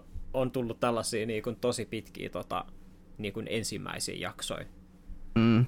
Että on saatu se tietty juonikaari tota, niin kuin, alulle siitä, että esimerkiksi justiin se justiin tämä Freyeni ja sitten justiin tota, esimerkiksi se Oshinokon, niin se ihan ensimmäinen arkihan oli vissiin siinä mm. ekassa jaksossa kanssa. Kyllä. Ja sitten on tämmöinen sarja tullut itse omalla ajalla katsottua, kun Tota, The Apothecary Diaries, no. mikä, on, mikä on aika hauskasti semmoinen, semmoinen vähän housemainen, housemainen lää, niin kuin tota, niin ää, lääkärisarja tämmöisessä niin kuin Kiinan keisarikunnassa. Mm. Ja sitten tietenkin Dark Gathering, mikä on aivan loistava kauhusarja. Mm.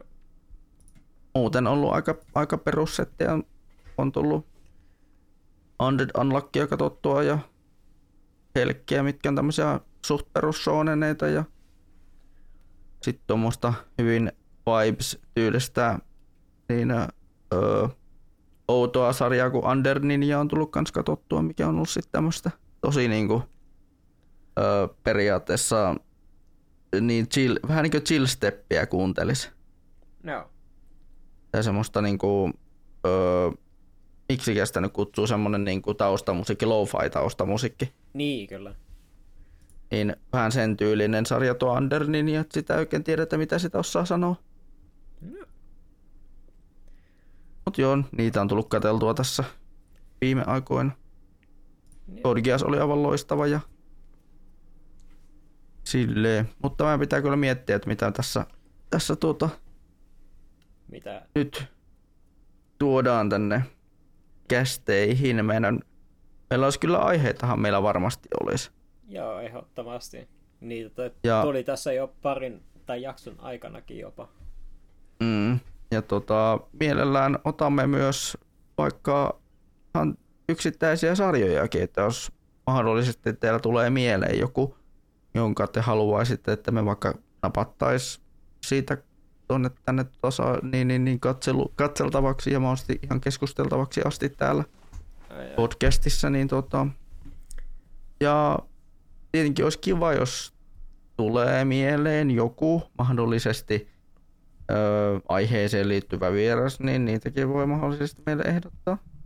Koska ihan sillai, olisi sillai ihan kiva saada välillä, välillä jaksoihin vieraitakin mukaan. Mm.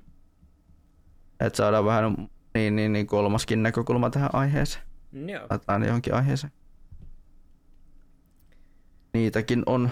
Ehkä mahdollisesti joskus tehdään vaihtokauppoja joidenkin podcastien kanssa. Ei sitä voi koskaan tietää. Mm, näinpä. Ja onhan meitä muuten kehuttu ö, tota, erääs, erää, taisin joskus sanoakin tästä, mutta meitä on kehuttu, kehuttu tota, toisen podcastin kuuntelijakunnan toimesta, että te olette kuin tämä podcasti, mutta paljon rennompana. Mm. Että me... Hoidamme, me hoidamme selkeästi huomattavasti siellä chill, chill vibes-meiningillä tämä, tätä meidän tekemistämme. Kyllä. Ai, ai. Ja... Mutta minä uskon, että meillä taitaa olla kaikki sanottavat sanottuna. Joo, tää, nämä kuulumiset taas, on aika... Taas venähti kolmeen tuntiin. Sietämättä. Mutta ei, kyllä me saadaan tosta, saadaan tosta aika paljon pois, varmasti. Jep. Vielä ei tota olla... keksitty, että mitä joulukuussa tehdään, mutta... Sen mä voin varmaan luvata, että se ei todennäköisesti tule olemaan mitään jouluaiheesta. En ainakaan tälleen äk... äkkisältää keksi ainakaan mitään jouluaiheesta, mutta jos mä keksin joku idea, niin mä tota... huutan. Yritetään katsoa, yritetään keksiä jotain, jos mahdollisesti joku, joku mahdollinen... mahdollinen tota... ehkä mahdollisesti spesiaali juttu vaan siihen, mutta se ei ehkä välttämättä ole jouluaiheinen kumminkaan. Jep. Mutta saapi nähdä, saapi nähdä. Jep. Minä olin Jefu. Reiska. Ja koska minä unohdin asioita, koska minä aina unohdan asioita, minähän unohdin tietenkin se kaiken tämän tota, sosi- sosiaalisen median maininnon, maininnon tässä, että meillä on nykyään, tota, kun Mediamelankolia kuuntelit, niin todennäköisesti kuuntelit jollain podcast-alustalla, eli me, meidän kästin löytää useimmista podcast-alustoista, esimerkiksi Spotify, Apple, Apple Podcasts, öö, ja sitten löytää muun muassa tämmöistä podcast-alustasta kuin, tai appista kuin öö, Pocket Casts, mm. jos niin kuin Android, Androidia käyttää. Kyllä. Sitten tietenkin meidän omilta nettisivuilta, eli sinidestyötakot piste comista, josta sitten, joka on itse asiassa nyt sitten, nyt sitten tässä nyt rebrändätty Mediamelankolialle ihan itselleen. Kyllä. Niin, että sieltä, siellä on nyt vihreä teema. Vihreä teemat nyt on sitten. Kyllä. Si- silleen silleen niin kuin brändilleen uskollisempi ehkä. Jep. Sittenhän me tota, meidät löytää nykyään myös Blue Skysta.